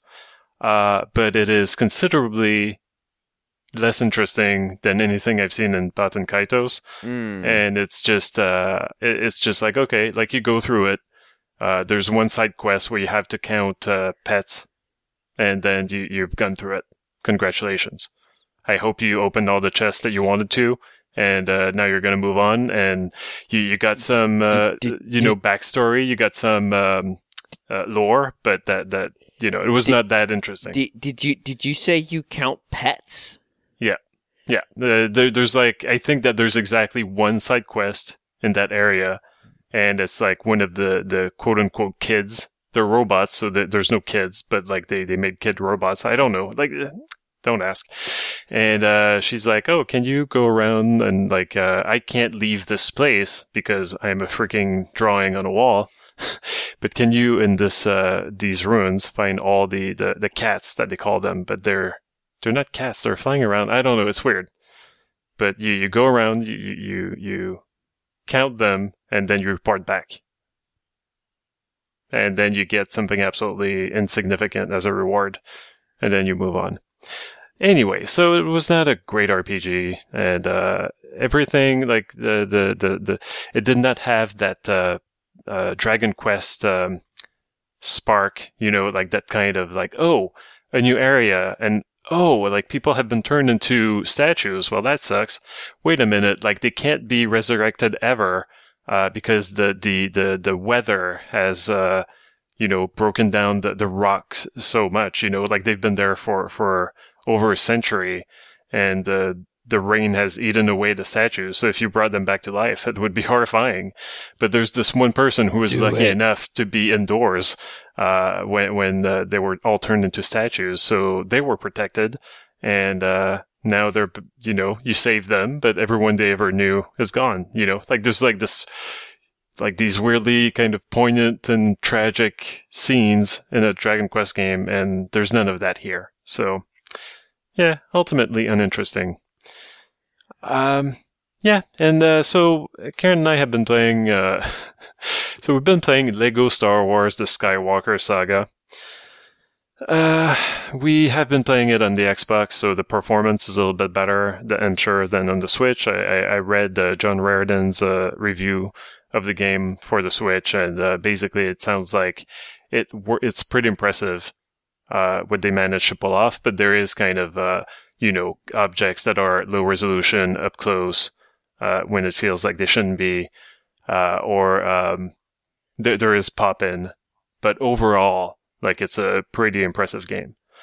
Uh, I'm playing it on Xbox, so I'm not um, dealing with pop in or low resolution, but. Um, We're having fun, but the, the impression that I got from uh, the, the, the pre-release chatter for that game was that, uh, first of all, the uh, the, the Traveler's Tales uh, mm-hmm. folks were, were like being worked to the bone, you know, like the, there was a lot of crunching, like the, the game was very late, it came out late, and they, they kept pushing it back, and eventually they had to release it, and um, so it was like a, a long, long, yeah, like... Uh, What sword I just said? Um, crunching? Protracted yeah, like it was, crunch, yeah. And presumably yeah. a, a pandemic-affected uh, protracted crunch, right? Possibly, yeah. And so uh, that didn't sound great, but also like uh, the the reports that I saw, like the, the, the people, the, the the director or the you know the, the the people in charge of the studio, like really believed that this would be like their biggest game ever, and like it would be like this amazing thing. Ultimately, it's still a Lego game. Uh, it is a very impressive one with lots of content, and it does look great, and it does have a lot going for it. Um, but the And like these games, like we, we can't pretend that like since the PlayStation two days that they haven't evolved. Like the if when you decide to go back to those, like you do realize like oh shit, like they they've continually improved on this formula. But uh, the the fact remains that it's always kind of the same formula. So um, it is a Lego game. Uh, and, uh, so what that means is that it's this very, uh, un, um, unchallenging kind of, uh. I mean, they've been making these games for twenty years now. Hopefully, yeah. you know. Uh, it's a very, like, forgiving platformers. Um, what I do enjoy, though, is that, um, at its best, like, th- th- these games are kind of like time wasters, right? Where, like, you know, like you, you mess up, you die. It doesn't really matter. You lose some some of the in-game uh, money. It doesn't really matter. You you reappear exactly where you were. So they're very forgiving. You could play them with children, but they're fun also as adults because of all the references and the jokes and, and stuff like that. Um, but this one, I really felt like uh, it it it kind of. Um, uh, I don't think that it was like inspired by Breath of the Wild, but the, the way that the you stumble upon a puzzle and then you solve it and then you get a little reward, like a, a Korok seed, if you will. Um, like it, it felt very much like Breath of the Wild, you know, like it, it felt like, uh, you know, like there's always kind of a around the corner, some sort of a thing to discover. And then like you play around, you figure it out. You get a reward. You get that jolt of uh, uh, serotonin or whatever. And uh, yeah, and then you move on to, to the next thing. And so it's pretty satisfying that way. Uh, also, another thing that I like is that I'm playing this with uh, Karen, and unlike too many Nintendo uh, three D platformers, this is actually two players, co-op, fully, you know, like the both players get the same experience. Uh, right. Neither is stuck playing as a hat. Um, it's it's really, so so basically like what you can do, and like you can basically be at two different places in the world at any time. You can't be, I don't think you can be on different planets. Like you, you both have to be in the same area, on, in the same level. Uh, but you can be anywhere in the level. You don't have to be next to each other. The game is split screen. So you can basically work through the game twice as fast if you both go each your own way, and then like you each solve puzzles uh, on your own uh, on, in your corner of the world map. Or you can, you know, actually stick together and, you know, help out, help each other in battles. And also there are some puzzles where you will need two characters to cooperate. So there's always going to be that too. But, uh, yeah, like, so it's satisfying that way, like where neither uh, player is getting a compromised experience. So that, that's really good. But the, the jankiness, the Lego jankiness is still there. Um, it, so, so the, the platforming, like sometimes like the, the game is going really well. I'm enjoying like the combat. It's not too, you know, it's just whatever. Like you, you, you mash the buttons, but, um, there, there's, combos that you can pull off. You know, it's kind of uh, cute, but uh, ultimately it doesn't really matter too much because, again, like the game is very easy. Um, the, the puzzles are, are fun to, to solve. It's fun to explore. All right. Uh, the platforming can be infuriating. And that is one thing that I feel like they've had two decades now yeah. to work on this. But they haven't. And they, they really haven't. And it is infuriating. And it's like, They they found some solutions along the way where, um, let's say that like you, most of your characters can s- stick to ledges, all right? Mm-hmm. And so like you can climb, and uh, what happens when you uh, hang on to uh, you know a bar, like that's you know going like there are a series of bars, basically a ladder in in, in a way that that goes up a wall, and like you stick to the the lowest rung of the ladder, and then like you're going to get a prompt, uh the A button to that you just have to press, and then like your character will automatically and almost like magnetically be drawn towards the next rung. So you're you're you, the the the climbing the wall is almost automated, right? Like so there's no issue there. But then, like, sometimes they, they're like, well, that's, um, not challenging enough, or there's not enough going on. So there's going to be like these timed platforming sections where you have both that and, uh, um, platforms that stick out of the wall and then retract, uh, uh with a certain timing. And so, you know, like you have to time your jumps so that your, your, your, uh, you know, before the, the, the, the platform disappears under your feet. And um, there's no kind of prompt for that. There's no automatically, magnetically being drawn to anything when you're doing that.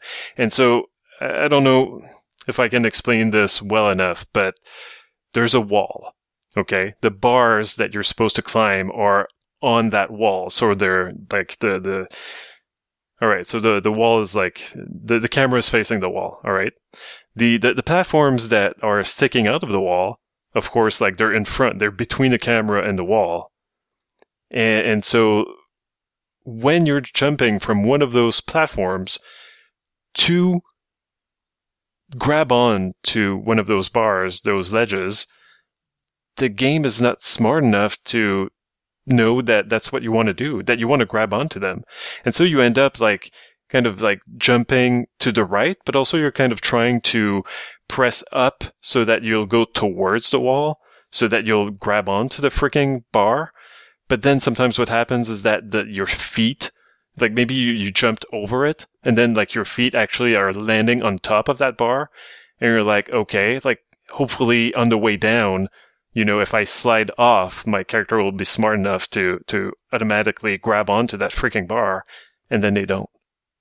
uh, it, they never do. Mm. And like the the platforming is fundamentally broken that way, where it's like cashing checks that it's writing checks that it can't cash. Like it, it like they they they don't deserve to make these platforming sections. You know, like the game engine is not capable of handling them. Anyway, so they're infuriating. Like I, I really felt, and you know, like the whole thing is timed. And again, like it's like most of the game is super easy. You could play it with like a five, six year old, I'm sure, you know, no problem. And then you have got these like time platforming sections that make, you know, veteran of t- veterans of time platforming sections just, you know, break down. Like it's a, uh, I don't think I've sworn as much lately at the game uh, as as I have at LEGO Star Wars: The Skywalker Saga, and I've been playing Mario Kart. So, you know, fair, yeah. Anyway, but but all this said, most of the time it's really enjoyable. The presentation is really top notch, and I'm I'm always on the verge, or I'm always being pulled back, but like I'm, I'm a lapsed uh, Star Wars fan who now like I'm playing this and I'm like, you know what? I could rewatch the movies. Sure. Like uh, when I hear the, the R two D two sounds in this game and I can tell where from the movies uh, they come from, I realize I've watched them way too often and I probably I'm good never watching them again, but like it, they really put me back into the, the the mindset of like, oh yeah, Star Wars, the those those movies are pretty cool. Um and they they you know, they've got tons of jokes, like tons of um, they will use lines from the movies, but then like they'll they'll they'll change the context around them, or they'll have like a character say it in a different way. Uh, or like in different place, and that kind of changes what the, the line does. Um, it's uh, I don't know, like it's it's really it's more clever than I would have thought. But basically, like you can unlock all sorts of stuff. Like I've got a, a Porg companion that uh, Karen really wanted to unlock, so now we've got like this Lego uh, Porg just uh, following us around. It doesn't really do anything, uh, but but it's there. Um, Really neat touches. Like, I don't know, like if you want like winks and nudges and stuff like that, you're going to get plenty of them here. Um, we were playing through uh, Return of the Jedi, and uh, I was playing as a C three P O, and we were in the Ewok village. And when you play as C three P O in the Ewok village, they'll just like start prostrating themselves in front of you. There yeah. we go. I mean, that's a nice touch at least. It is. It really is. Um, do you have the, do you have the noise so, as well? Oh. Oh. Well, they, they do have uh, all the music, and um, so you know, like the, the at some point, like the, the, the new version of the Return of the Jedi, uh, Jabba the Hutt, uh, you know, party scene. Oh yeah, plays. Jedi rocks. But, yeah, it's cool. Um, so anyway, so it's all there. It's really cool, and the actors uh are really good, and it's um it's not cartoony, you know, like I would almost think that they're the original actors, you know, like I would al- almost think that they're like the lines directly from the movie, but obviously, you know, it's like actors doing their best uh Alec Guinness impressions. I uh, suspect there's uh, a, people who have practiced doing Alec Guinness a lot for this kind oh, of. Oh god, he, he was so oh. popular with impressionists over here. Like uh, Alec Guinness was just like a voice. Yeah, I, I guess maybe it's like the British equivalent of uh, uh, Christopher Walken. You know, it's just like everybody's got a, an Alec Guinness. Yeah, mm. uh, but like he he's really good. And uh, one thing that I did not expect though, and I kind of wonder. You know, like these people who are so good at doing Alex, Alec Guinness uh, impressions, like, did they, it, it kind of uh, brought me to ask myself, like, weird questions that I never thought I would ask myself, such as, um, and like, they're questions that they had to solve when they were working in this game, the actors uh, impersonating Alec Guinness, is what does Alec Guinness sound like? What would he sound like if he were voicing a video game and had to do all the grunts of effort or the grunts of pain. Can I get the A I voice generator just yeah, to do Alec Guinness? Yeah, that's the thing. I mean, you, know, you get the feeling in future that that's where we're going, isn't it? Like, you know, because mm-hmm. you have, I wonder with uh, the Obi-Wan series, like we had uh, the the A I. Um, James Earl Jones rather than the real James Earl Jones, you know, mm-hmm. to sound more right. like his younger self, which I, I I was like mildly horrified where I was like, oh, that, that is better than Rogue One. It's like, he does sound more like, you know, the eighties, uh, late seventies uh, James Earl Jones than elderly James Earl Jones does in Rogue One, which is, it makes him mildly nauseous.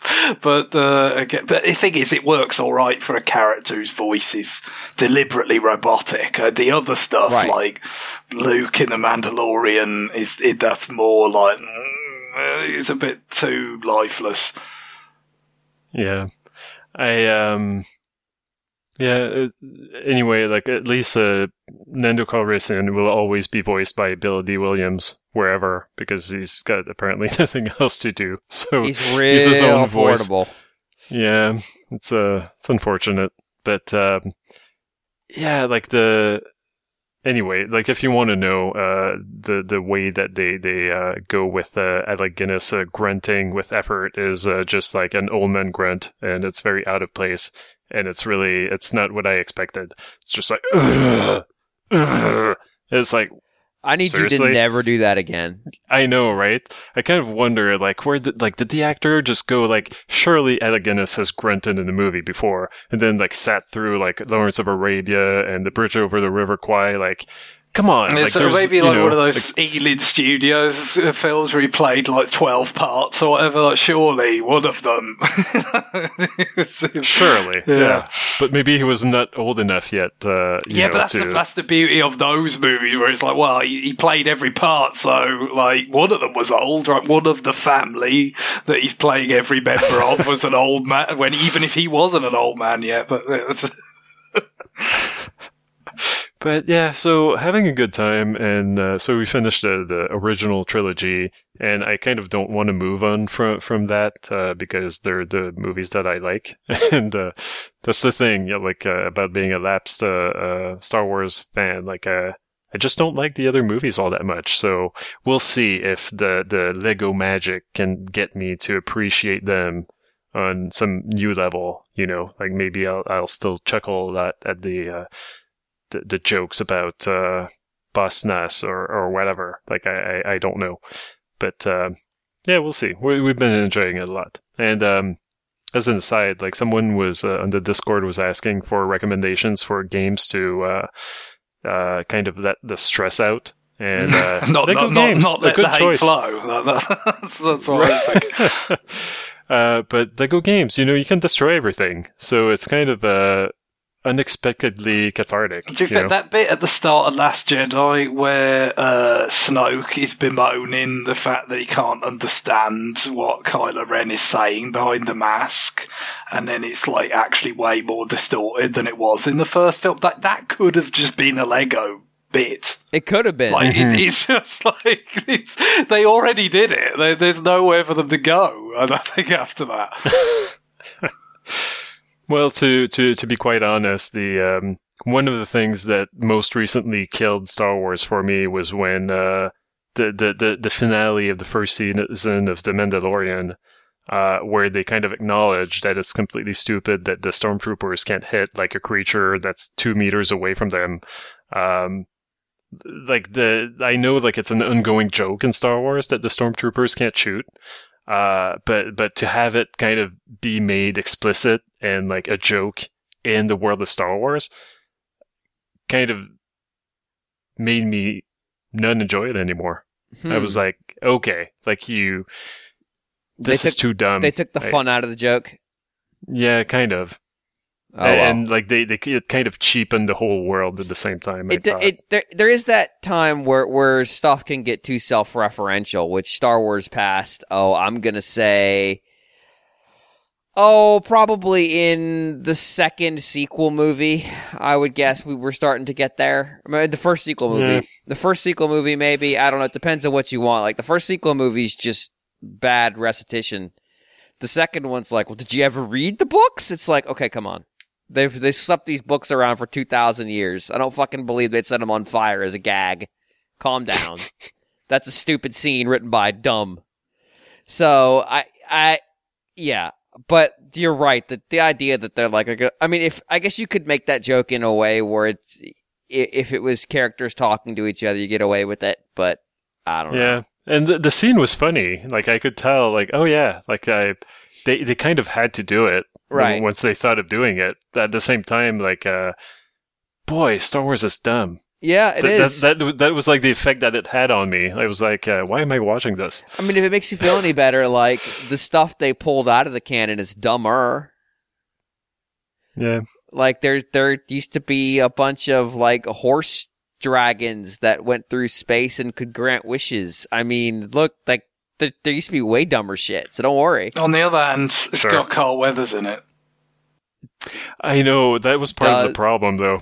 I, uh, I I see Carl Weathers and I just see Carl Weathers. Like, yeah, I know. Well, I see Arrested Development Carl Weathers. Yeah, well, that's the problem because he played himself in Arrested Development and it just became like the whole gimmick was he would do anything for a buck. And now it's like anytime I see him, I'm like, he did this for a buck. That's, uh, yeah. More Carl Weathers whole... is never bad as far as I'm concerned. I didn't say it was bad. It's just I see Carl Weathers and I see Carl Weathers. I just, uh, Yeah. Anyway, I'm not a big. Uh, I'm gonna go in my Mandalorian rant. I, I I think that the whole thing is just like so underwritten, and so in love with its idea of like we're gonna do westerns in space, right? Uh, that it kind of forgot to be good. Um, like it's it's very polished. It looks great for a sci-fi T V show. Like we're, you know, like clearly we we didn't shoot in the forests of uh, Vancouver, um, but uh, the Yeah, like, it, it was just, like, they, they kind of um, forgot to, to write good stuff. Like, the, the whole, the, the finale, all right. the finale, well, the finale of the first season is like, hey, there's this guy, like, he's so bad. And, like, oh, they're they're kind of uh, putting together this gun, and, like, people don't survive from that gun. This gun is, is terrible. Like, uh, and like the people who survived it, like they're, they're scarred for life. And like, let's get the hell out of here. Except that we're not really doing anything for like twenty minutes. And then eventually we, we do find a way to get out of there. And also the gun had like, uh, this very, uh, you know, this two meter wide exhaust pipe, basically. That was like a weak point, like yeah, or yeah. the equivalent of that. Like it was its own Death Star. Oh yeah, it's like, so oh, it's, yeah, it's, the a generator... bit, it's a bit in Last Jedi where it's like, oh, they've got a laser to break down the door. It's Death Star. So it's always got to be some connection. Oh yeah, like it's the the, the the absolute fulcrum of technological look, reality. People are very obsessed with spheres with exhaust ports. And it is big. Gun, big lasers. Uh, I, I, yeah. I, I, I, I think it's, I, I think it's fun. You know, like it's that. That's yeah. the fun show. If, if we want the good show, it's Andor's the, the actually good one. Like, yeah, uh, I've heard of that. I, I, I need to. But, but watch obviously, it, it depends what you cook because you know if if you. What what you take from so it's so popular, it's so broad. People take all right. sorts of different things from it. But if you like the kind of the kind of because it, I was worried about Mandalorian being too much about oh it's gonna be it's gonna be badass, it's gonna be so badass, you know. It's just like well, mm. and there is a lot of that, but it is also a lot of just like the weird, dorky, cute. Like Star Wars in it as well, which is you know, where more where my affections lie. But then yeah. Andor is not that at all. Like it's it's more like oh yeah, what would it be like living under fascism? so mm. you know you have to go into it you know with that. But we really have to to yeah to use the, the world of Star Wars to to, to, to yeah, well, able I mean, to imagine that that's that is the future of escapism. Mm-hmm. It's like, well, yeah, but it's in another galaxy, so it's totally different. Hey, um, it was it's it's historical. Please, it happened the, a long time ago. It's, it, your point is, it's much more about you know, yeah, we've actually got to try and have drama that holds up and characterization that holds up. It isn't just going to be, you know, kind of the cool set pieces and, you know, references and fan service. And so, you know, you're not going to get Boba Fett riding a rank or in, in Andor.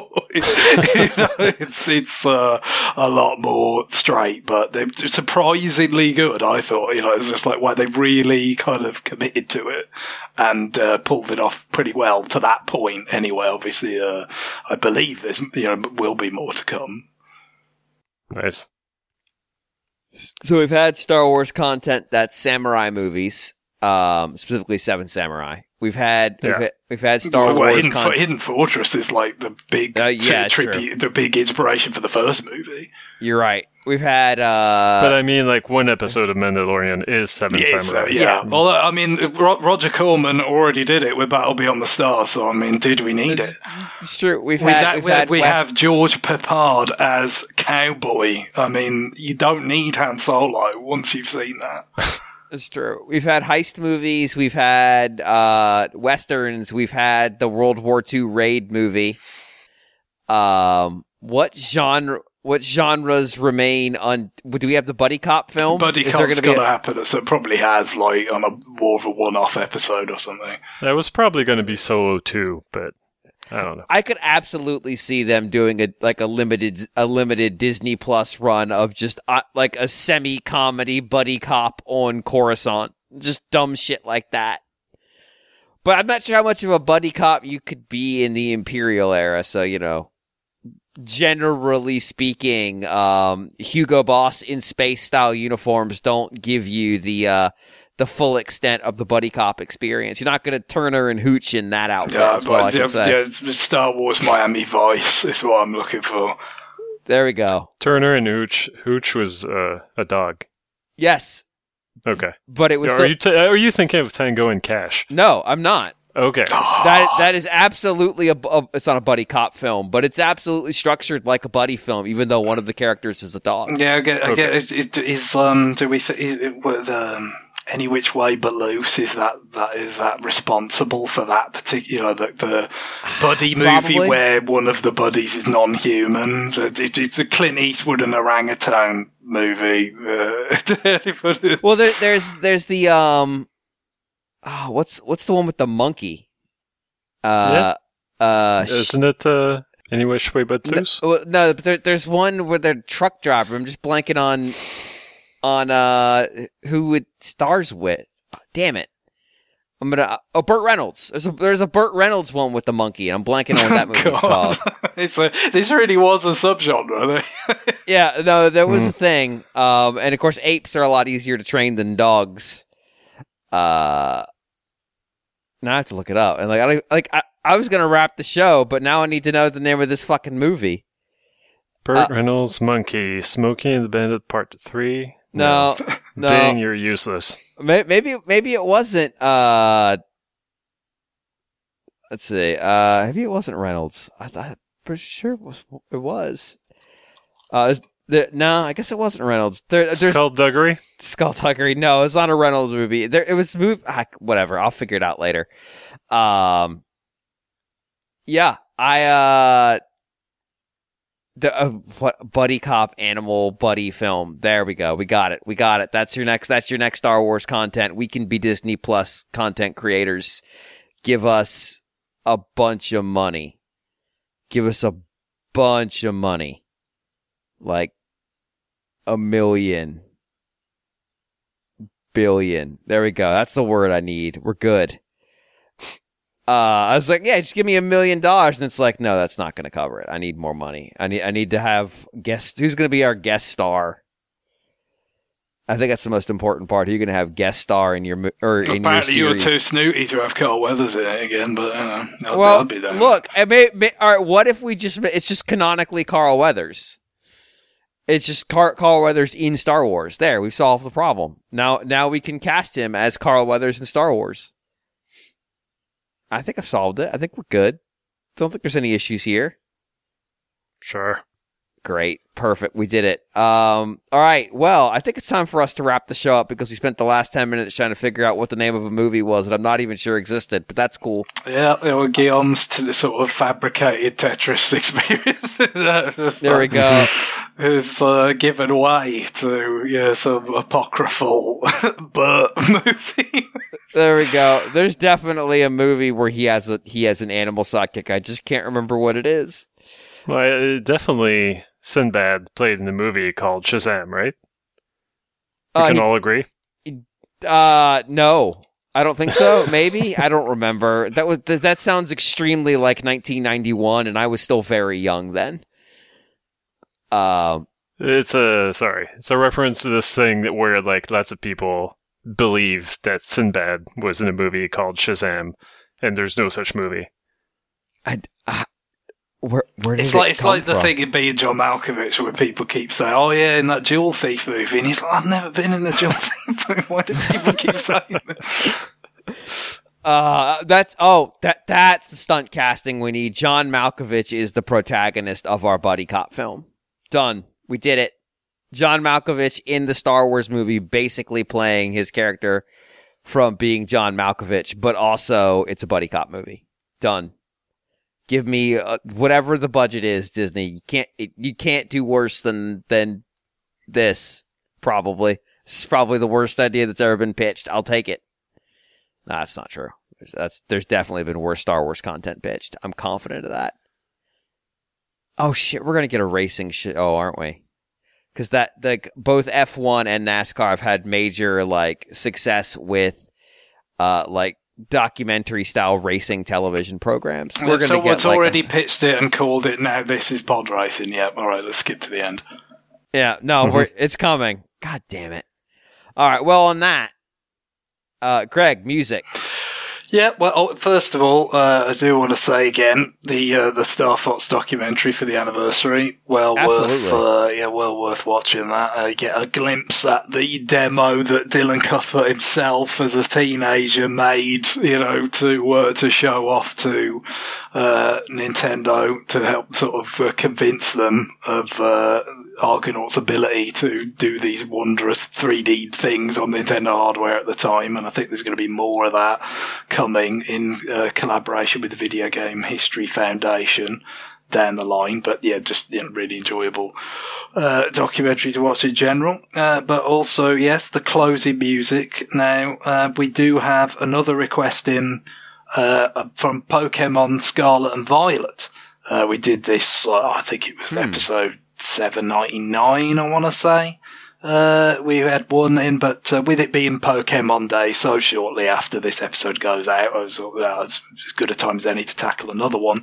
This is from A G, and uh, it is, uh, uh, again, yeah, from Scarlet and Violet. This is Academy Ace Tournament Battle Theme, which is yeah, very much in the you know, a long and proud tradition of Pokemon battle themes, but just kind of everything dialed up, like the instruments, the energy. This this is uh, very, very, it goes very hard, I, I think it's fair to say.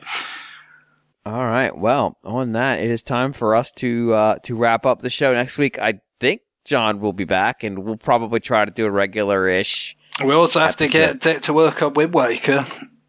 That's, oh, that's right. Thank you. Yes, if you do not own Wind Waker, time is very quickly running out for you to re- rectify that situation digitally. We are going to do a retroactive on Wind Waker. We're going to do it next month, so go and acquire it.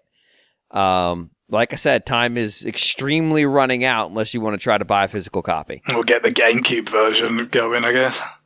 Yeah. Uh, I could do that. Get, get yourself a G B A with the link cable. The Tingle Tuner. Yeah. But uh, on that, it is time for us to go. Bye, everybody. Bye. Bye-bye.